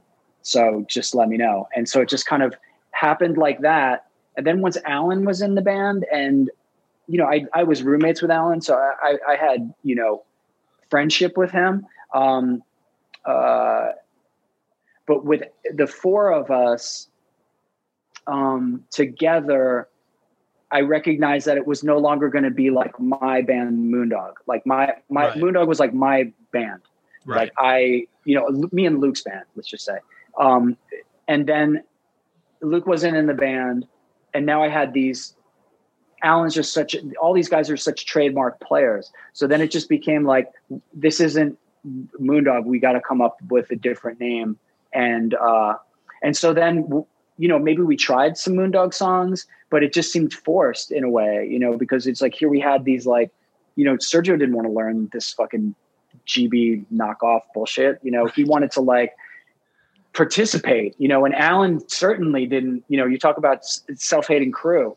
He, he, he was, he, he was never really down for the first part. So I, I was already under suspicion as being youth crew, you know, like I, you had, you had warrants out. yeah, like I could at any turn, at any point, you know, bleach my hair or Yeah. bleach people's hair in, in their sleep. You see, thing you see what he did.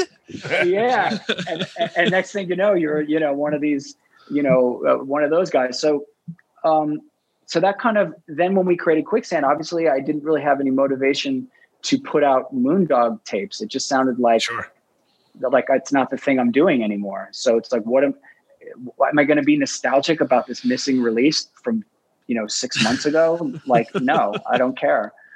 And, um, and, and it didn't really resurface until Quicksand got signed and someone had the demo tape. And, and I got great. The cool thing about Moondog is this, the tape got out to kind of heads. So, you know, it wasn't just out for everybody. So the, the people that got it were people that somehow had had a line into what was going on, whatever at Right. that time. And everyone just really liked it. You know what I mean? So it gave me confidence to think like, well, fuck, you know, I'm pretty, I'm good enough to, to do this. And, um, and so, uh, you know, when Quicksand came, came up and we were on a major label, someone had that tape and bootlegged a seven inch and within the set, which is cool. But the thing is that they put within the seven inch packaging, like Quicksand's, uh, you know, product sheet or something, some fucking cheesy ass shit from the It was like label. yeah, it was like a low key diss at Quicksand, right? Yeah, it was, it was like basically to say like, here's what the cool, you know, real shit is, and it's not this sellout quicksand thing that the the major labels are trying to like get you to like support South Africa with. And it was just like fucking so stupid and dumb. But in, in the big picture, um, I'm grateful to the person that did it because that has created this sort of helped to create some sort of lore around There it, is, and even absolutely. and and even the and even the the the one sheet you know part of it is also cool like it's sort of a, a thing of like this is what this is the shit they were trying to do for like a hardcore band you know essentially you know they're trying to like sell these guys to obviously they don't know what they're even trying to sell right you know and and uh, and I think that that's an interesting artifact too. Although you know I don't have the record, but it irked me at the time. But I, I see in the in the big picture, it's it's all it's all good. Right. I mean, that ended up in the uh, Bleecker Blo- Bleecker Bob black market. there was definitely Uh-huh. some seven inches. And then also going back way back, you were talking about kind of doing the the kind of structures and the, the skeletons of like the GB songs for Civ. That Uh-huh. also found the light of day, and I don't know how the hell that happened. Yeah. There's oh, um, the Walter sings. Walter sings, right? Walter sings the hits or whatever. Oh, Have you yeah, seen? yeah. Yeah, right. But those Yeah, are both. uh, yeah. Yeah. W- Walter, maybe a big question. Uh, it, you, earlier, you talked about sort of having this simpatico with with Civ and, and really being on a wavelength with him.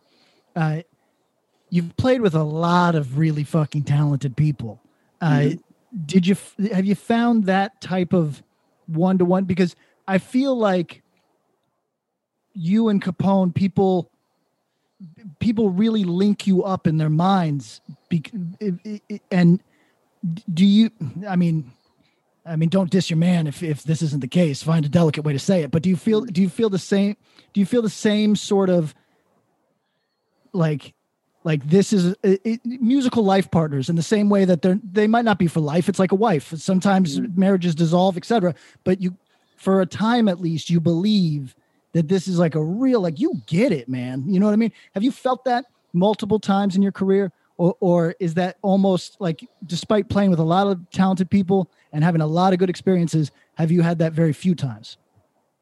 Um man i'm so lucky to have. I mean, when obviously the the working with Civ is just like we become like this like Voltron kind of thing where we're like working on these these things together with like you know we would go over words and phrasings and and and with Don Fury and um, the three of us just kind of like uh, sculpting this thing together and and laughing and and making fun of each other and like uh having this like really intense experience but it and sometimes would be frustrating probably more for Civ than than for me but um but where because he was on the spot to to deliver this but like that synergy that kind of movement it's fucking amazing, man. When you're experiencing that with, with, with, it's like, and it, it's, it's an amazing feeling to where like you, you're just like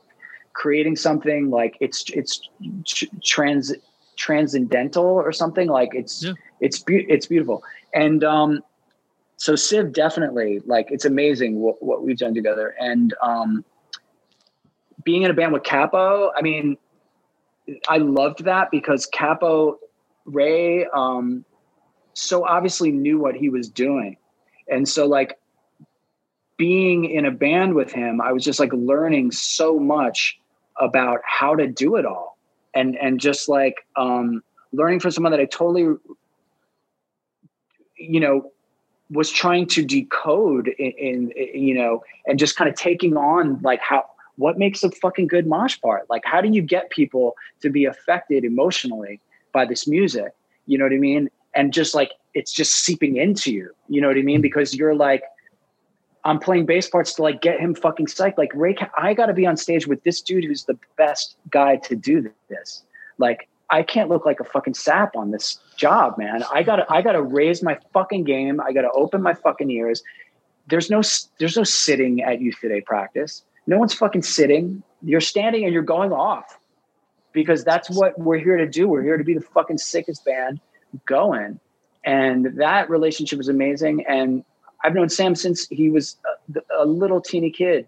So, you know, and Porcell again, like amazing. Like, so these people that I learned from, um, and, uh, you know, am inspired by, and, you know, and also relationships change, you know what I mean? Like, like I've changed a lot, you know what I mean? And then probably like with these different like bands that I've done, sometimes I didn't feel like I might love this person.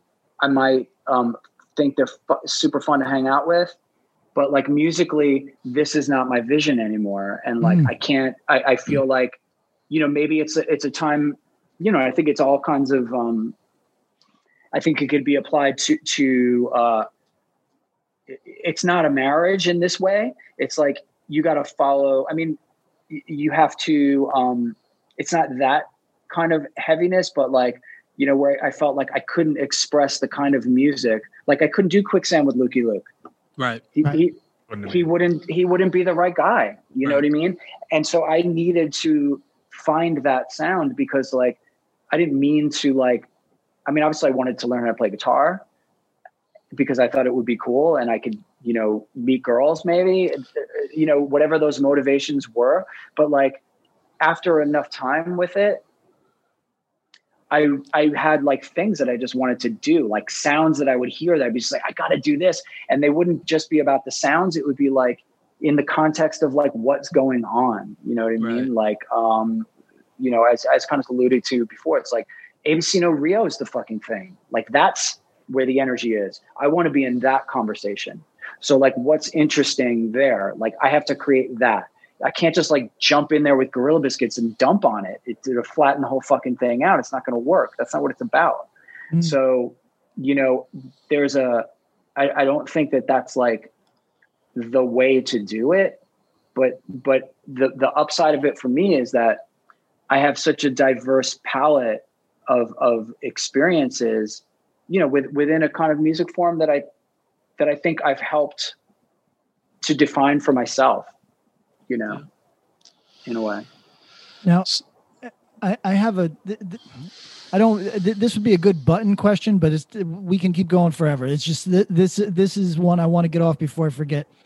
Uh, and I'm not intending to bring out the negativity in you. That's not my goal here. But I, I Yeah, yeah, it seems a little bit though, a little bit. all right. I, I, I I'm just a gossip hound. I just want to get it out. But Yeah. he- he- here's the deal. I'm just kidding. Is there is there anything that you've done that you almost resent people for not getting? And what I mean by that is we I really love the Civ record, right? Mm-hmm. And obviously many many people do. But it also has its critics because when we talked about it in this glowing terms on the podcast, so a couple voices came in and said, "Oh no, blah, blah, blah, blah." Now, to me, if I made the Civ record and people didn't like it, I'd think they were fucked in their fucking heads. Now, do you, do you d- does that ever get in your fucking brain where now I think we're both you and I both have a similar vibe on this, I think, which is, hey, I make a lot of records. You like some of them, you don't like some of them, it's fine. You know, that's a mature thing. But I'm just I guess this is my way of caping for the Civ record right now. If if you don't like it, you're fucked. So is, is, does that does that stuff ever cross your mind ever? Yeah, yeah. If you, you, don't- you don't like, what, let's just get rid of you today. Why don't we just do that? You- you know, Yeah, I know, let's right? Cut to the chase. Right? Let's just cut to the chase. um, uh, I do get that. Like, um, I think everything is so much about context. You know, like who tells you about something? Like, where are you at in your life when this thing comes across your plate?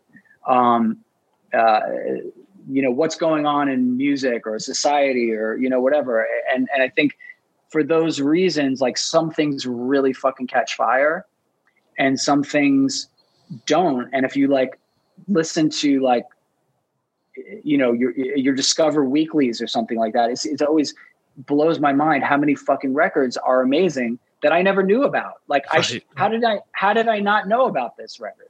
And it's because of context. It came out on, on the wrong label at the wrong time. Uh, someone gave it a shitty review because they didn't like the way that the record cover looked or um, or they were ahead of the curve or they were whatever they did there was some sort of contextual piece that um, didn't serve it uh, to where it's like a household name or, or, or whatever maybe didn't get the, the the recognition that someone more discerning that that's rediscovered it would be like how come this wasn't how can you say that the Civ record's not good? Well you could say well uh, it was on a major label. Um, i don't like um, things on major labels or i didn't like that they wore suits that seems really cheesy i don't get that you know what i mean or it was on the warp tour i don't know i'm thinking of reasons Right. to not like the record Sure. but then just listen to fucking do something and shut the fuck up Yeah, just, like, right. you know that's that's my take True. but uh It's all of our takes. Listen to that two brute and fuck off. I think with my myself though um, is like saying that I do do have like that frustration with some things is that um, where like um, and it's you know it's your own thing. It's like I have a record called uh, Wa- a walking concert record, which I think is just so fucking good. It's Run like to be born. Love it. Run Yeah. to be Run, Run to be born. Like Yeah, it's huge fan. I, I I just think I, I I was on such in such a good place. Like my songwriting was, you know, I, I'm just gonna let me go with this. Like me tooting my own horn on this, but I just feel like I was doing great stuff, and um, you know, lyrically everything. So anyway, I'm a fan of it, and when it comes out, just people don't really gravitate to it, and and um, and I'm just sort of like. I don't know if bumming is the is the right word, but it's just like this is fucking awesome. I know it's fucking awesome, and yet people are not freaking out about it. And I think when you if you step out of that, it's about the context. It's like when did it come out? Like what is it called? Walking concert? Like I, I don't know what that is. I like them for quicksand.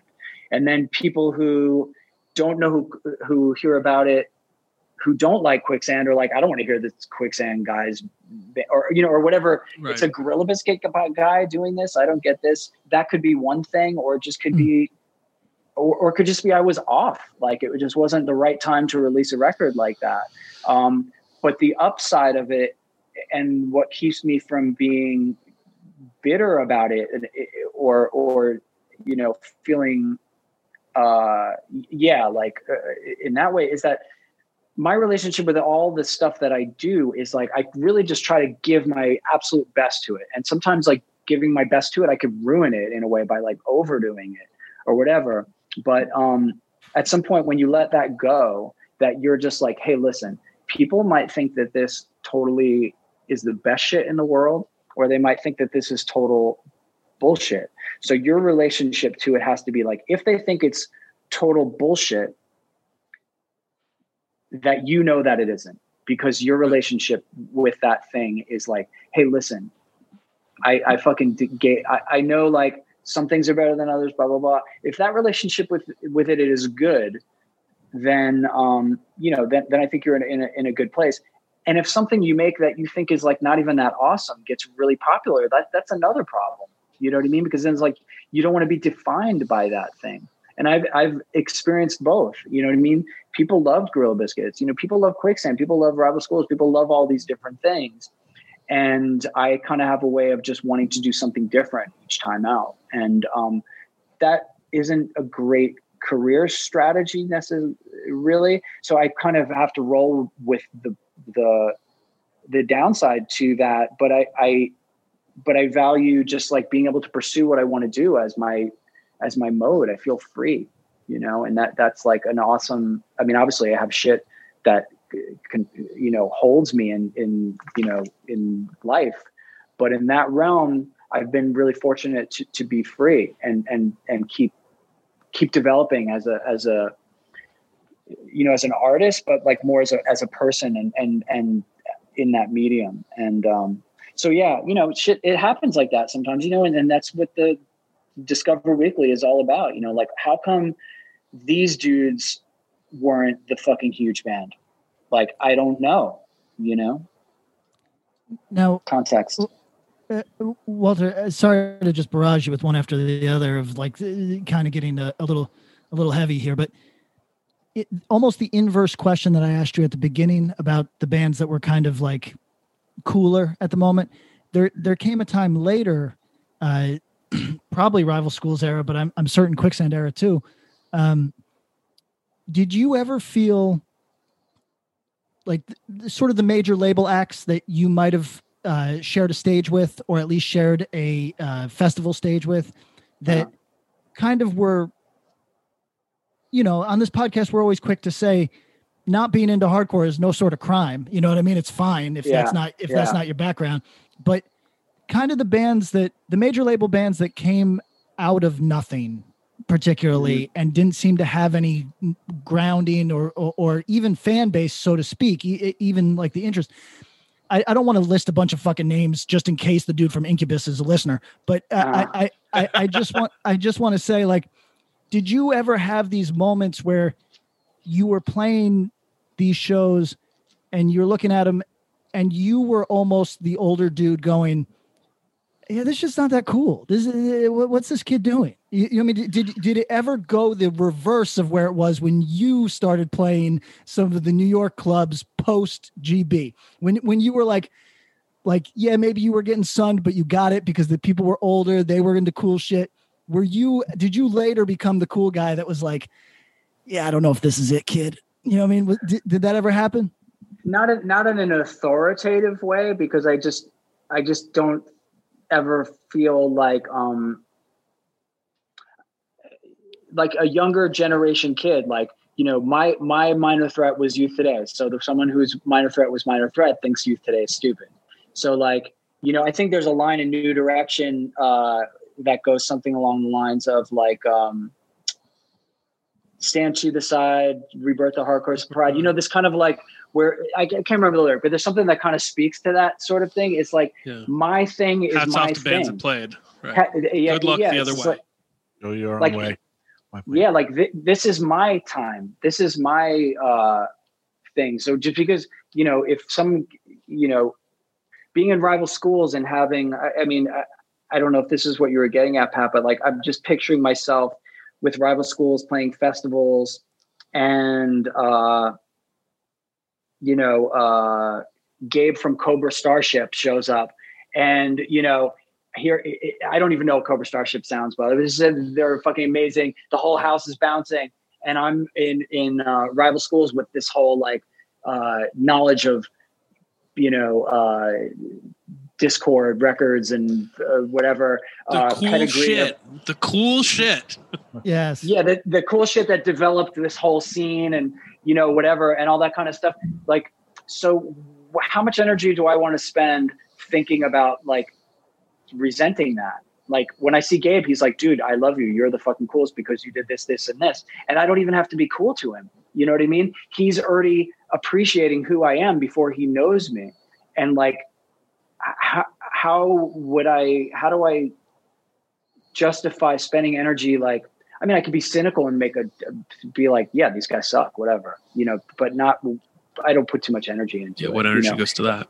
So Talking about walking concert, Uh, how can Get it on streaming. Yes, I had to like find because I have it on like on like a on like my iTunes, but I was like I added it to my own Spotify because, Uh-huh. like you said, I mean, not like Bob will back me up on this too. Like some of the best, Audrey, you know, what's your new thing? Some of the best stuff you've ever done, punk, hardcore, anything. like you. those songs are just so incredible that like, like you said, I mean, like you know, I, I saw you play that like play those songs like croutons and stuff like that. Like Yeah. that should have been a fucking Legendary shows. gigantic record. I, I thought The so songs too. on there are just you can play that for anybody. That record is awesome. Tom and I are Thank big, you. big fans. Um, Love it. What he was saying is true. I saw Walking Concert play in Silver Lake out in LA, small show. And then maybe within a year, I booked, you were out for, a, I think, a Paul Frank party, and I booked an acoustic show for you in Long Beach, Acoustic Cafe. Oh my god, that's Yeah. cool. Yeah, and it was great. There was ten times the amount of people who came to the acoustic show, and it was cool. It was last minute, but I remember being like, the walking concert show was like me and Gus Pena and like fifteen other people, and I was like, Yeah. what's going on here? Yeah, it just I, it, it cou- maybe I think it would probably like again context. It might it would have done better if I had called it Walter Schreifels and made it a solo record, and and I think that's one thing that maybe I don't know if it would have been better, but maybe people again like it's the difference between calling it Civ and Gorilla Biscuits. You know what I mean? It's like it might have been an easier entree than uh, a band name, but you know it is what it is.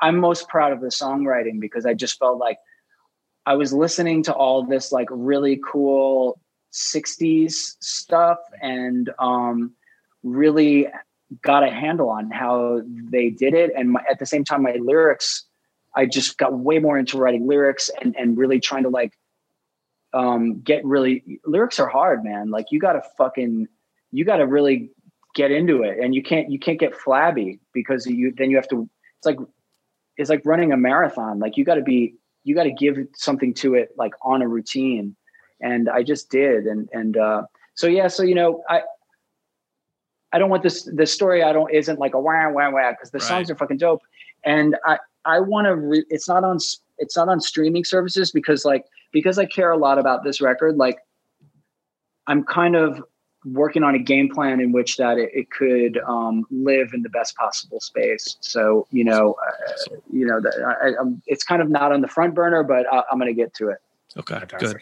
That that's that's what we want to hear. Wonderful record. Yeah. Um, Thank you yeah, so much, guys. Yeah, no, I mean, what you were saying about lyrics is is maybe we'll start working on this. Um, lyrically, I, I think you can almost see a musical trajectory with your your bands. Um, lyrically, certainly too.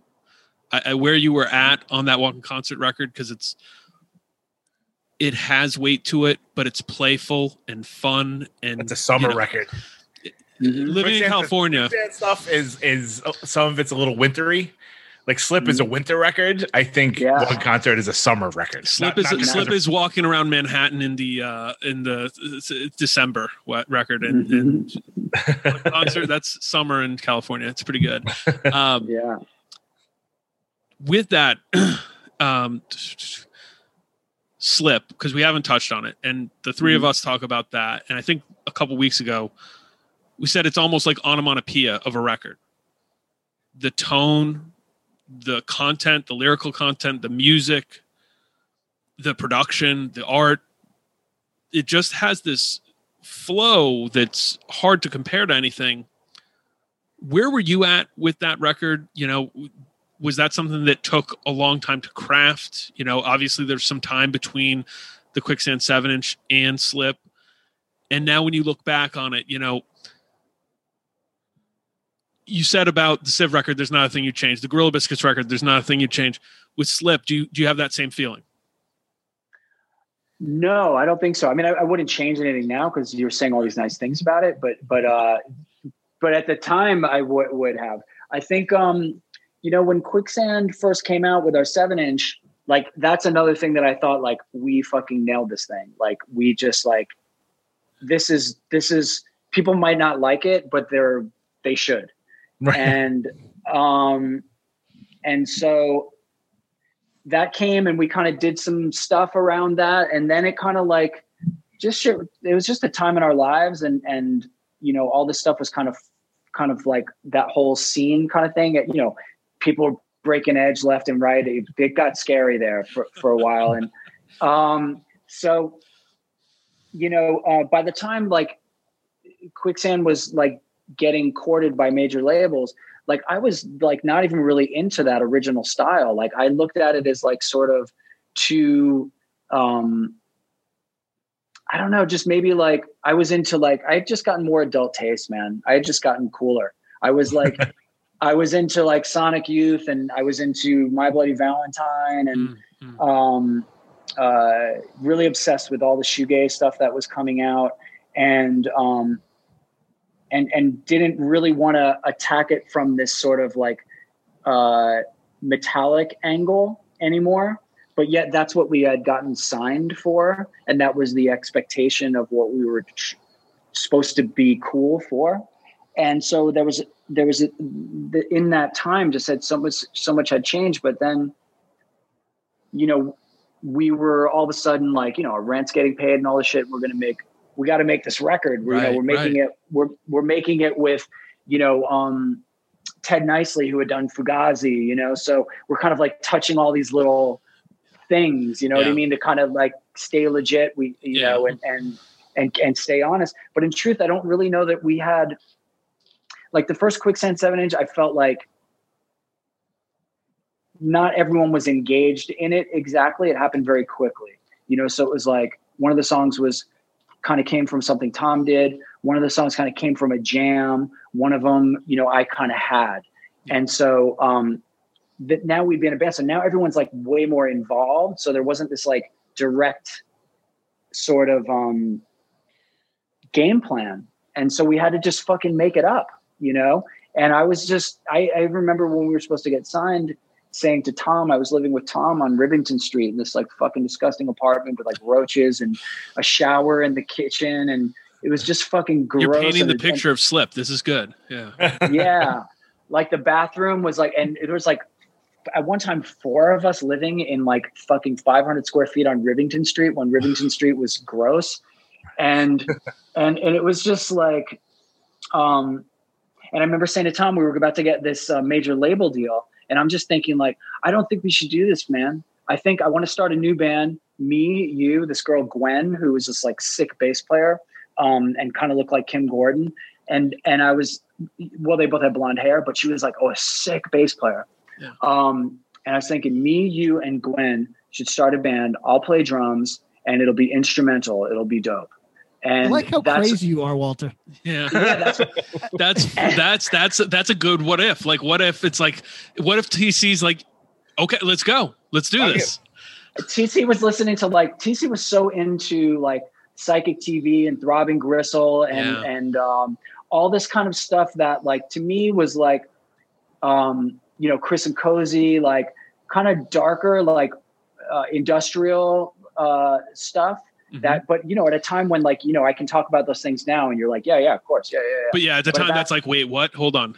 Tell me no, that. you, yeah, right. and it sounded awful. You know what I mean? It was like, and Yeah. so, um, so I, I, so like Tom, you know, that's how much we had changed within the year of like clean slate to like, I want to start a noise band trio where I play drums and don't sing. yeah. And, and yet we have this record contract in front of us. So, um, I just bucked up and and saw it as a, as a thing that you know the universe had, had presented, and the lyrics. I think the music was one thing because music for me is not challenging because uh i mean you know it's it's challenging in a way but i don't get uptight about it. You know what i mean? Like I, I can i feel pretty confident in, like making up good riffs or like finding song structures and shit like that. But writing lyrics is so raw man. There's just so many ways to like go wrong um you know like one lyric you know if i'm listening to a record and you know i'm not the biggest lyric person but you know a dumb lyric could like ruin the whole fucking thing Throws the vibe. Oh, it throws the vibe completely and and or sells it short and Yeah. i i just i was at a bit of a loss and maybe a, a little bit intimidated by the idea of like okay you guys are going to be big stars we're giving you all this money and all you have to do walter is get up there and sing something really fucking good and catchy and, and just being like dude Yeah. you know i didn't get into this for this and Yeah, and A&R uh, man said he don't hear a single. Right. yeah so and you know and, and it wasn't even that bad i'm dramatizing it but um so the lyrics were really i couldn't think of anything. I was just like did it to the last fucking moment. And um and then just because i was so nervous of like fucking it up i did a good job ultimately. And most of the lyrics are about most of the lyrics are about just me fucking stressing out about the whole thing you know? And uh in a way that was like had some some poetry to it. And i still had a good sense from hardcore like how to like load up a word and when to when to scream it. And and um and and you know i still had good, good chops from that that applied but it was also you know a bit of a step away and was more of a personal story rather than a like from like Gorilla Biscuit stuff is more about like a what we got to do. It's Right. more about like what I'm going through, and and and if I'm talking about you, I'm really talking about me. Like it, I don't think it's hard to figure that out. Right, know? right. Now, uh, so I'd be curious to hear your. I'm going to give an impression, and then you you're welcome to fight me on it entirely. I think this is. I think Bernie this is Sanders, go. Yeah, like an impression like, "Hey, I'm De Niro." Like, Yeah, yeah, yeah. Your Irish brogue again. Right. Ah, that's Um, hilarious. so manic compression is not the record that slip is now i'm going to make a quick case for that and you tell me where i'm off okay He's asking you to play good cop versus his bad cop about a record you you wrote. So yeah, okay.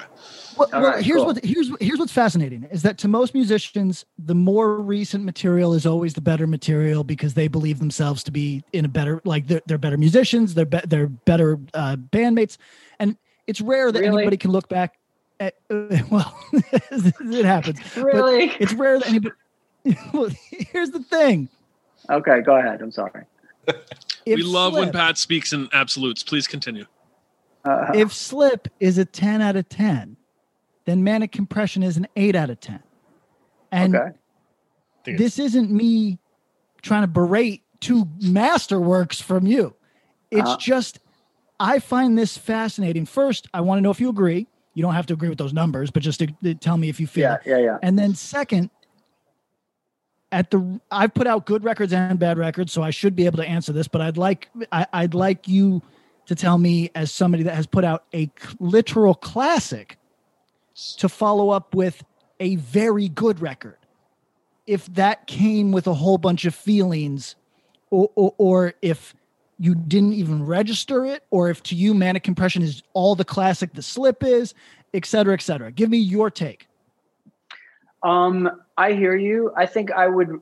I think manic compression is very much a reaction to uh, slip, which I felt like we ended up firing um, our producer for for for Slip, um, Ted Niceley. It, like there was some serious, you know, when I was telling you about the the the the, the vocals and just like shit, we were like we were going at it, you know, to make that album. So I mean, in in my mind, everyone should just fucking listen to me and then we'll have a fucking great record. Why aren't you guys just like listening to what I have to say? Right.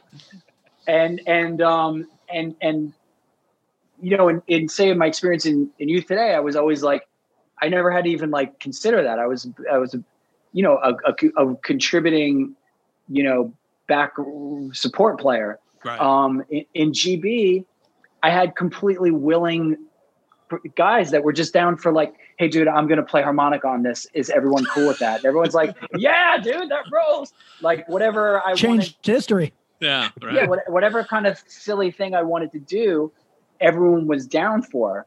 Um, whereas Quicksand was just more like each guy in the band has a strong artistic voice, and this was new terrain for me. And and and then add on top of that, you have like a record label and adults and all this kind of shit that have opinions about stuff.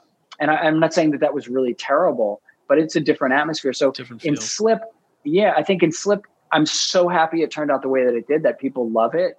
But in my mind, when Slip came out, it's just like I just heard what it could have been. And um, like for example, we used a click track. That was a big fucking problem.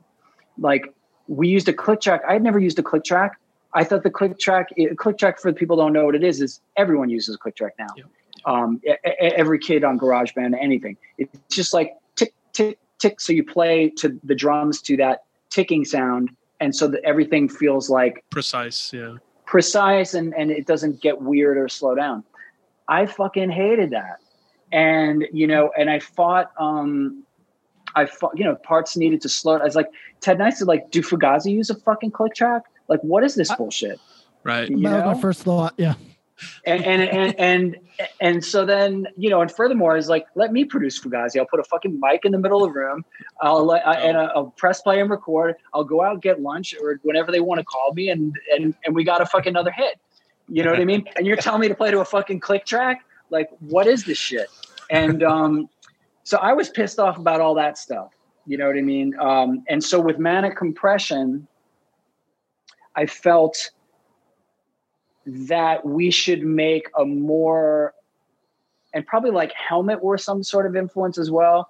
And i was listening to like a lot of daisy chainsaw which was this kind of weird little band that uh, from england that had like a really cool aggressive sound. Um, I, I mind them for so many and a lot of the civ stuff uh, for a couple of the things i mind. Actually i think uh, set your goals is, is a pretty solid rip of daisy chainsaw.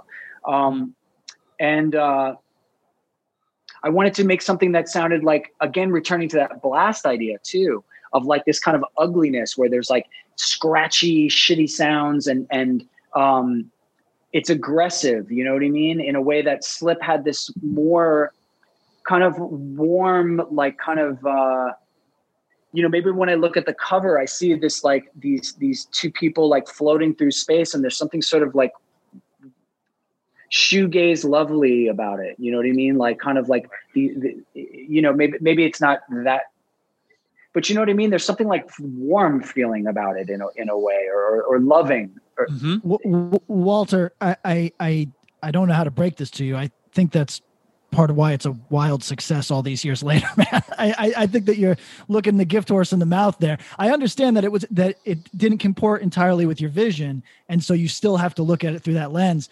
But I really think that part of the reason that Slip is the classic that it is is some of that warmth. You know what I mean? Like For I- sure, I, think dude, totally, totally. if you had And- made it really ugly, it might be a perfect record to you, but I don't know if we'd all be talking about it in the same mm. glowing terms, you know? Yeah, I, I mean, I guess I'm just setting the stage for manic compression in a way. Like, Yeah. I totally agree with you. Like, I think all those hmm. tensions and like Right. whatever, however much control I had in it, some of that control was positive, and some of that control was negative. Like, some of it was because I came with something cool that I wanted to achieve, and I and people cooperated with me, and it and it worked out. Some of my my participation, it was like being a dick about something, and you know, shutting down the shop for this, that, or the other. So anyway, my experience, but I do recognize that, hey, man, that's beautiful that it has That's all right. that stuff in it. Like I, I'm so grateful for that, but I, I'm just, it- it is awesome. I guess I just had a vision for it. Not that the, my vision was for it to be tough.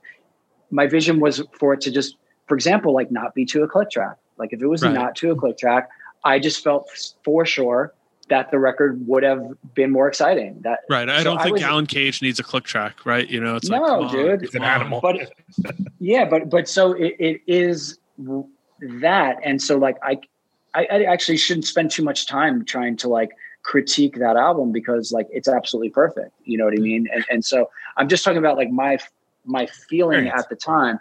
So going sure. into into manic compression i guess i wanted to like react to that with like shorter more aggressive songs um uh you know uh going to Don Fury and uh, you know trying to like go back to the roots to some degree, and rather rather than which would have been probably like which would have been cool if we had made a third record. I guess maybe we would have corrected course again. But I think the cool thing about Manic Compression, I don't think it works as well as an album as Slip does, but I think some of the songs on it are so sharp and good. I think they're really Yeah. like like I think there's so much. I don't know if Slip has maybe the the the the EP versions of like Omission or something like that had that sort of sharpness and attack. Sure. Um, but but Manic Compression, like Thorn in My Side is such a cool song and it's like punchy and it just fucking Yeah. does what it does and it's out.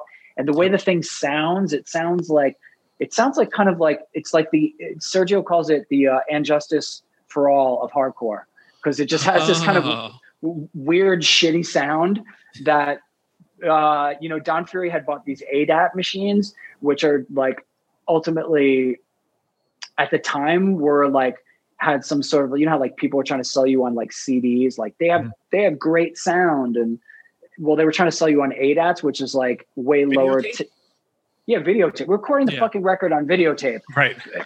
you know so it sounds fucking weird and calling it manic compression was like to go with that and to to kind of like agree to that reality and and um so i think where where manic compression maybe doesn't work as well as an album and and doesn't and maybe shies away from certain like uh more spacious things that slip was down to go for i think it's just when it when it works it works great uh, I mean, Landmine Spring. landmine springs dope If you if you never wrote another song after that, you pretty much you know what I mean. Like that was as great as it. You know what I mean? Like that, and a song that was not on the record that Hmm. might be not to fucking totally. You know, I'm, I'm going to kiss your Tom, ass. you're okay. Go I for it. apologize.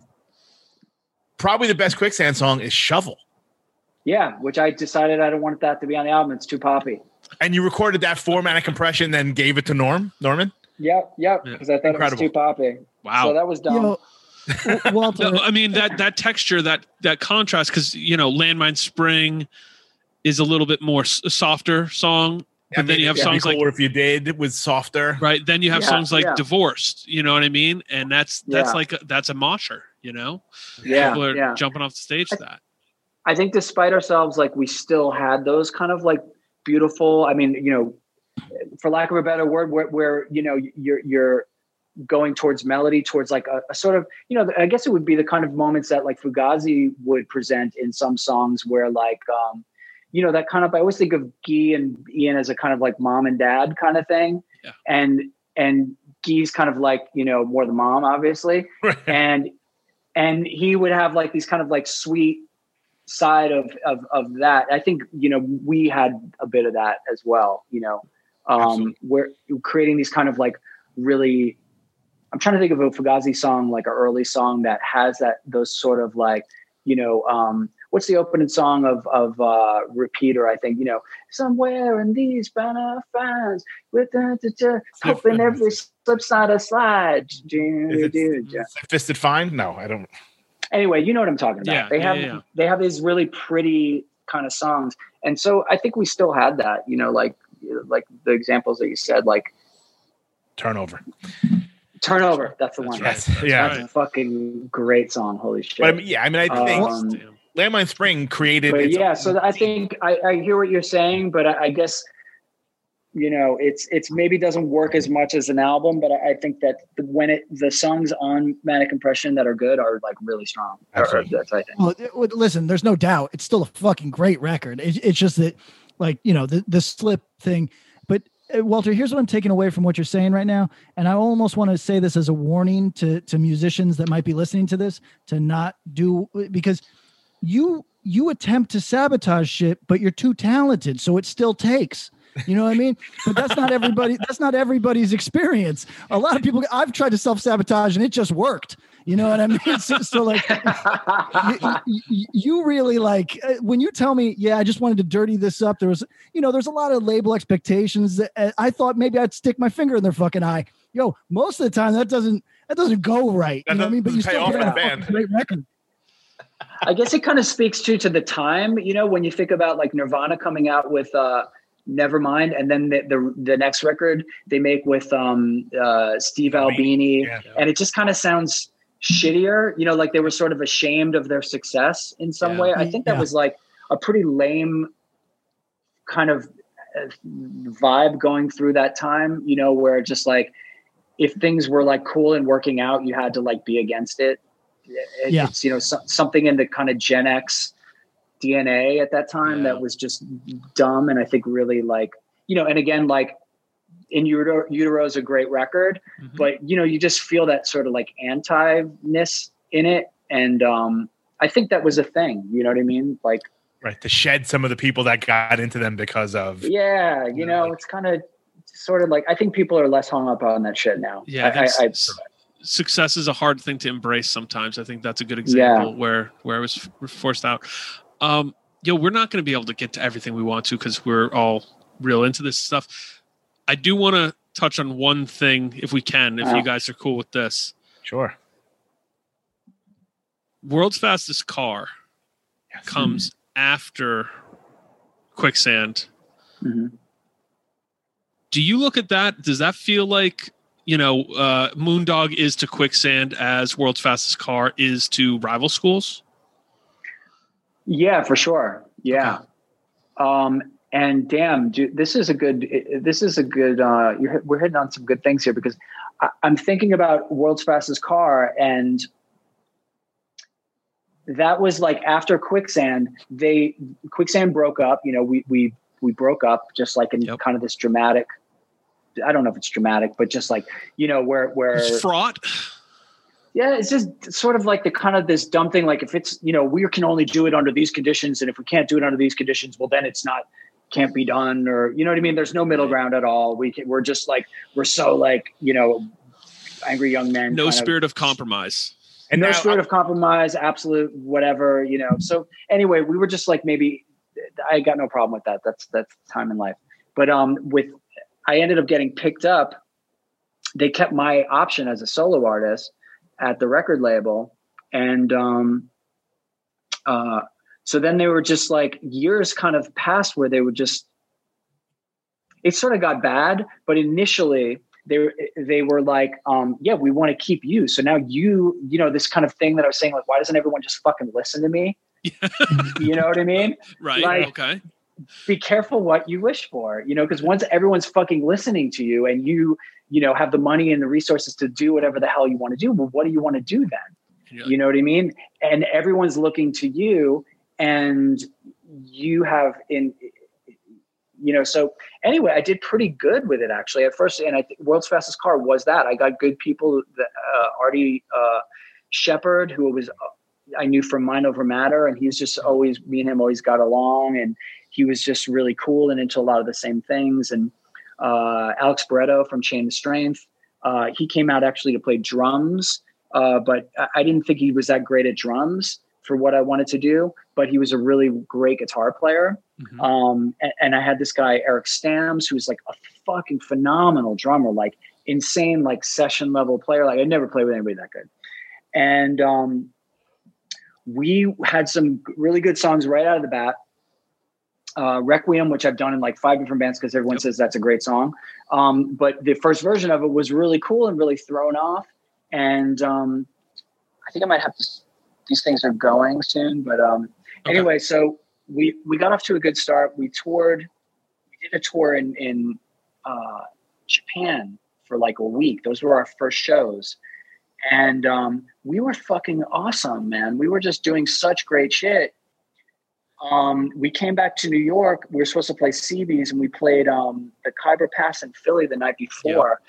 And just we had like over rehearsed, and we were all just so fucked up. And the show just went so terribly bad. It was like a, a, a dream where you like you're supposed to go on stage, and then you realize you're in like in tidy whities, and it's like one of these like nightmare Yeah. dreams and you can't find the microphone and you got to piss and it's it was like that but in real life um and so we canceled the cb show I was So- there. yeah okay that it was, was like Orange big- Nine and you guys or something. I remember being like, I here, I, I can't believe it. We're gonna see this band finally, and then I was like, they didn't show up. that, that was a major fuck up eh, eh, you know because the label was there and they were like oh you shouldn't play cb's tomorrow you'll blow your your thing you know because you don't want to go the show in the Khyber, to be fair, was so awful. If we did that at CB's, it would have been a bummer, you know, like, or I, I didn't want to do that again. So we just had to regroup and, um, and then, then we just ended up in this sort of like major label bullshit pattern. And it just really kind of, you know, you hear stories about it, you know, it's like that, that, uh, that Morrissey line, I've seen this happen in other people's lives and now it's Now it's- happening in mine. Yeah. and it wrecks you because you lose the connection to your audience where you're not getting a response from real people. You're you're i'm now making demo tapes to appeal to the a&r team to give me the the right back to like release music and, and progress. And uh that was really fucked up. And um it wasn't till the record company got bought and sold once or twice before they were just like all right let's give the guy a chance to make a record, and that was ended up being Rival Schools. And so I used a couple of songs from from uh, World's Fastest Car, but I saw a video someone sent me of World's Fastest Car in Japan on that tour, Yep. and like we were fucking great, man. I was like I, I was like shocked. I mean, there was no real words again. I was making up the words yes. uh, on the spot, but you know, it was everything very. I think it was probably in line with what like Foo Fighters were doing in a way because it was drawing on a lot of the same influences, um, and uh, just sharp. And the drummer was great, and the band was really tight. It was a fucking great band. If we were like just just put out a record, it would have been, you know, whatever. It would have been cool. It didn't work out that way, um, and so you know, and rival schools did end up becoming a thing, and uh, and that had all its its real cool shit with that too. So you know, again, it's like looking back over your life. Um, sometimes you're going to make a bad choice, or um, circumstances will prevail over you, and um, it's the part of the fun is just like moving forward and learning from it, and and valuing it's all good. You know what I mean? You're you're getting stuff out of you know like the friendships, the relationships, the lessons learned, and you know, um, there's no time when anything I've done that was successful, uh, that worked, was so gratifying that it sustained me. You Right. know, it was always just like, well, it's cool. You're happy, like something worked. You know what I mean? But it doesn't. You don't. You don't just like walk around happy for the next year because that worked. It just doesn't work like that. Right. Uh, so I think we got uh, we got one last question here before we get to that. Uh, let's uh, say this: You're doing a thing with Vans, New Direction. Yeah. New direction. Yes. Uh, how's that been? One, it's been fun? I've I've been having the best time. I gotta say, like the show, I think is we did one show, and I did a, uh, a a kind of a recap on the the the my Instagram page, which I started a new Instagram page. So I'm having a fucking blast with that, um, and kind of recap the show. So yeah, I thought we kind of hit our stride in the second half, but we had Ray on, and uh, the main thing I'm digging about it is just like going back in hardcore. Like I just sort of like refigured my eardrums to to kind of appreciate it again in in like a like a I feel at one time I had very discerning hardcore taste and would be like, that's cool, that's totally not. Um Yeah. now I'm like, I don't really know, but um I'm really loving like when something connects with me where I'm like, holy shit, like I I've got like 30, I've got a lot of hardcore to catch up on shit that just, I, it just didn't reach me. Yeah. And, and also just really paying attention to, and I'm sure you guys know like fucking million times more than me about this, but, um, it feels good to be new to the room in, in that way. And, and just being like, shit, man, hardcore. I don't know what you guys think about it. I think it's so damn good right now at this very moment. A great Very spot. good. Very good. A lot of creativity and like um it's something we echo a lot I think on here is that not, you know, it's hard to say to be absolute about it, but as much as a time as any of the three of us can remember, there's a diversity in sound and creativity in all different directions. And that's really cool. And uh and maybe even cooler is the audience's receptiveness to that. And for people who are into hardcore for like the creative side, it's almost, you know, you couldn't ask for more. it's awesome. Like I, and it's just like really kind of re- reconnecting a bunch of synapses in my brain that have just been kind of like calcified a little bit. Now they're firing again and it's like fuck this shit rules man. I'm like finger pointing the whole thing and like um and that it is like so much more diverse and art, and i think the art of it is like at a higher level and um, and there's a lot of variety within it. I, I think with the show, I've really been enjoying that discovery, um, and also just trying to like water down like what is it? Like what is hardcore? You know like how do you how do you break it down? Like what makes it hardcore? And and what what is that? And it's like got all these like um within this like music genre is just so much uh reflection of life and and people's like ambitions and hopes and dreams and all this kind of shit and it's playing it out in such a cool way that um I just find it fascinating right now. Can you speak to some? Oh, I'm sorry, Bob. Go ahead. Go ahead. Um, so last week you had on um, Mind Force and Kevin Egan from Beyond and 1.6 Band, and That's tomorrow. That's tomorrow. That's- yeah. Last week I- Oh, you're out. speaking Time Wave. Yeah, this I comes know, out. yeah, sorry, because this comes out next week. So I was talking in All right, sorry. Start again. Mind Force is great. Um, so last uh, episode uh, for New Direction, you had on Kevin Egan from Beyond 1.6, Last Crime, and you had Mind Force on as a musical guest. Um, do you have anybody else lined up that you're allowed to kind of talk about that you have in the future, either as like your your your the couch guest or the band guest? I'm really I, I just wish I could do it more often because there's so many people I, I'm because each week I'm like discovering new bands like fuck I gotta have I gotta have these guys on. Uh, they're amazing. Why didn't I know I didn't know about them like two months ago and now I'm fucking pissed because I would have called them sooner.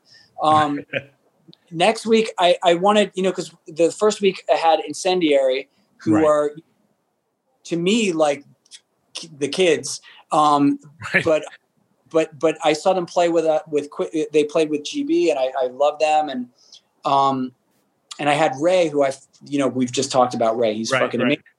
So then you know th- this past week I had Mind Force who's another band that I just I think they're so fucking awesome and so just so sick and uh, and Kevin who's like I'm trying to break it up between the old school and and and and bridge these generational divides Bridge the gap. In, in in my it because um especially through GB is where I see that the most because you'll see people with their kids and people like that just want to go and have fun at a Gorilla Biscuit show and and and seeing that connection I just know that from my own experience I have like you know friends that just like no hardcore ended there and I don't care about anything and if I Sure. hear this just you know they go immediately in derivative of that thing that was better Sure. that, that kind of shit and you just close yourself off to all this stuff i'm not feeling that vibe like i'm feeling like what is there like i'm in a candy store now and just Yeah. gobbling it all up but you know for my boys like i got outburst coming next week Awesome. and outburst i think is a band that like has time has been kind to them because you know people like power trip picked them up Right. and uh you know there's this all these younger bands like uh, crime watch and all these younger bands like picked up like to me outburst they were my friends and i actually played an outburst for a minute but they weren't like a team hardcore band Right. they, they We've They ta- we've not a- talked about this quite a bit. Yeah. Right, but it was like Killing Time and Breakdown, and they were they were uh, sub those Yeah. bands. Right. They Right. were not they were not mainframe guys, Sure. but their music fucking transcends. You know what I mean? Like Yo, if you got tracks, they they track. Right. it's awesome. So I'm gonna have them on, you know, to kind of like again, I'm trying to bridge. Like if we're gonna go old school, I want to have something that bridges that speaks to the youngest person in the room and speaks to the oldest person in the room. And um uh you know, so I'm really psyched about that. And I'm gonna have Sasha Stroud, who um is in Firewalker, and she's a producer, and she's produced all these amazing records. Like, I, have you guys heard Lotion? Yes. Yep. Yep. That's awesome. So- okay.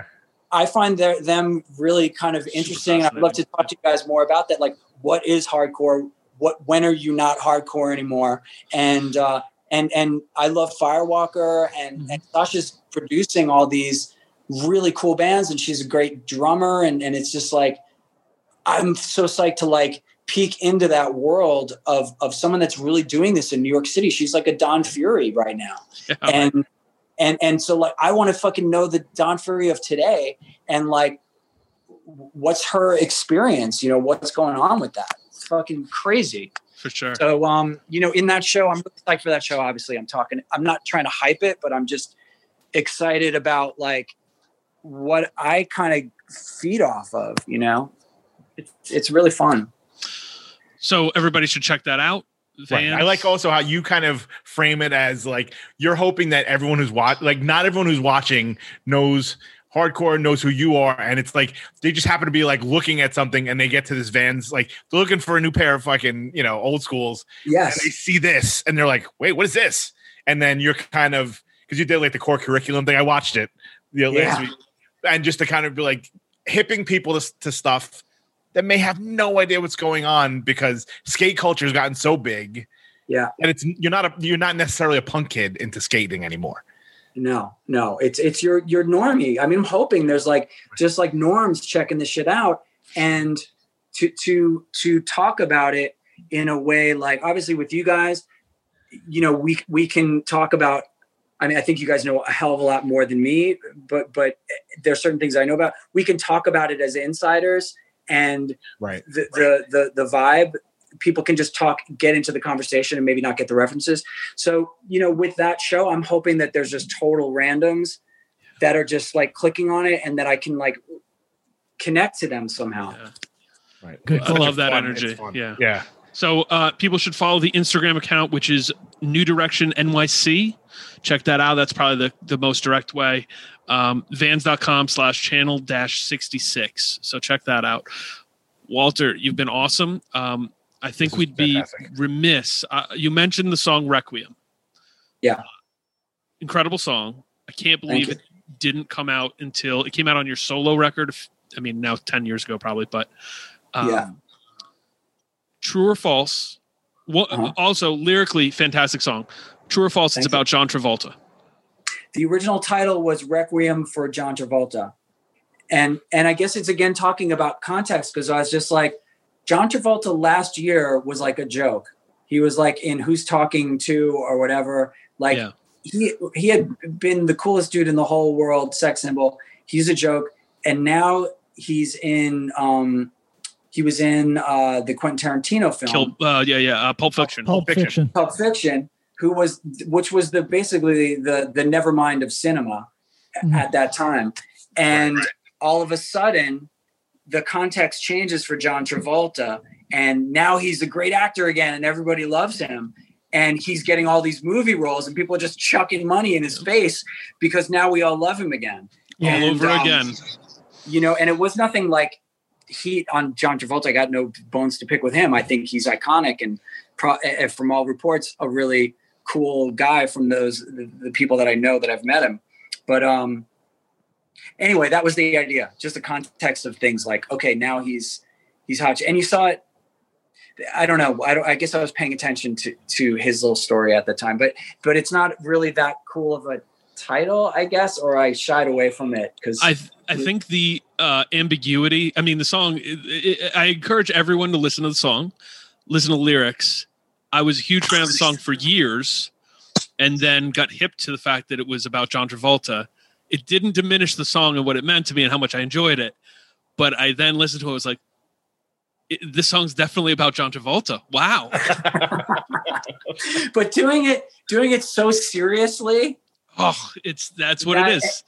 and It and sells it's it. also it, and it's and it's also like same kind of approach I would take actually with GB in a way, like taking something kind of ridiculous but treating it super seriously, and and and and and having and that being and that gives you some sort of space that when you hit it right, it's awesome. It's like the Ramones, like they're so fucking awesome and perfect, but they just it's also ridiculous. Like they think that they think they're they're in this like serious rock band that's going to happen, but yet they're like so cartoonish and and and silly. Like you know, so I I think that's like a with that song. It, that's just like an angle that I like to take, and when it works, it's great.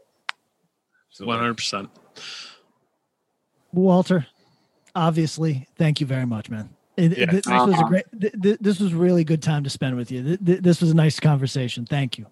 Yes, I thank you. appreciate- Thanks for not being mad at Pat for all the weird negativity they're trying to bring. to I, I thought. I, sorry, It was I, super I was, positive I was and- trying, trying to pull it out of you. My, my Uh, we fault. left a lot. we, love that. We left a lot of meat on the bone for a part two, so hopefully you'll grace us with, with that. uh, pleasure talking with you guys, man. It's so great what you guys are doing. And I remember talking with uh, with Brian from Incendiary about the, about the podcast, and he was just like, "You guys are providing." It's like when you're out in front of the show and you're just like talking shit about whatever. Like you guys are providing that for people that that that in between band space, and um, it's it's really uh, it's, it's been a pleasure talking with you guys and, and being a part of it. So yeah, I'd love to come back. Awesome. Thank we you, appreciate it. Thank you so much. Good night. All right, be good, guys. Hang on. Bye, Walter.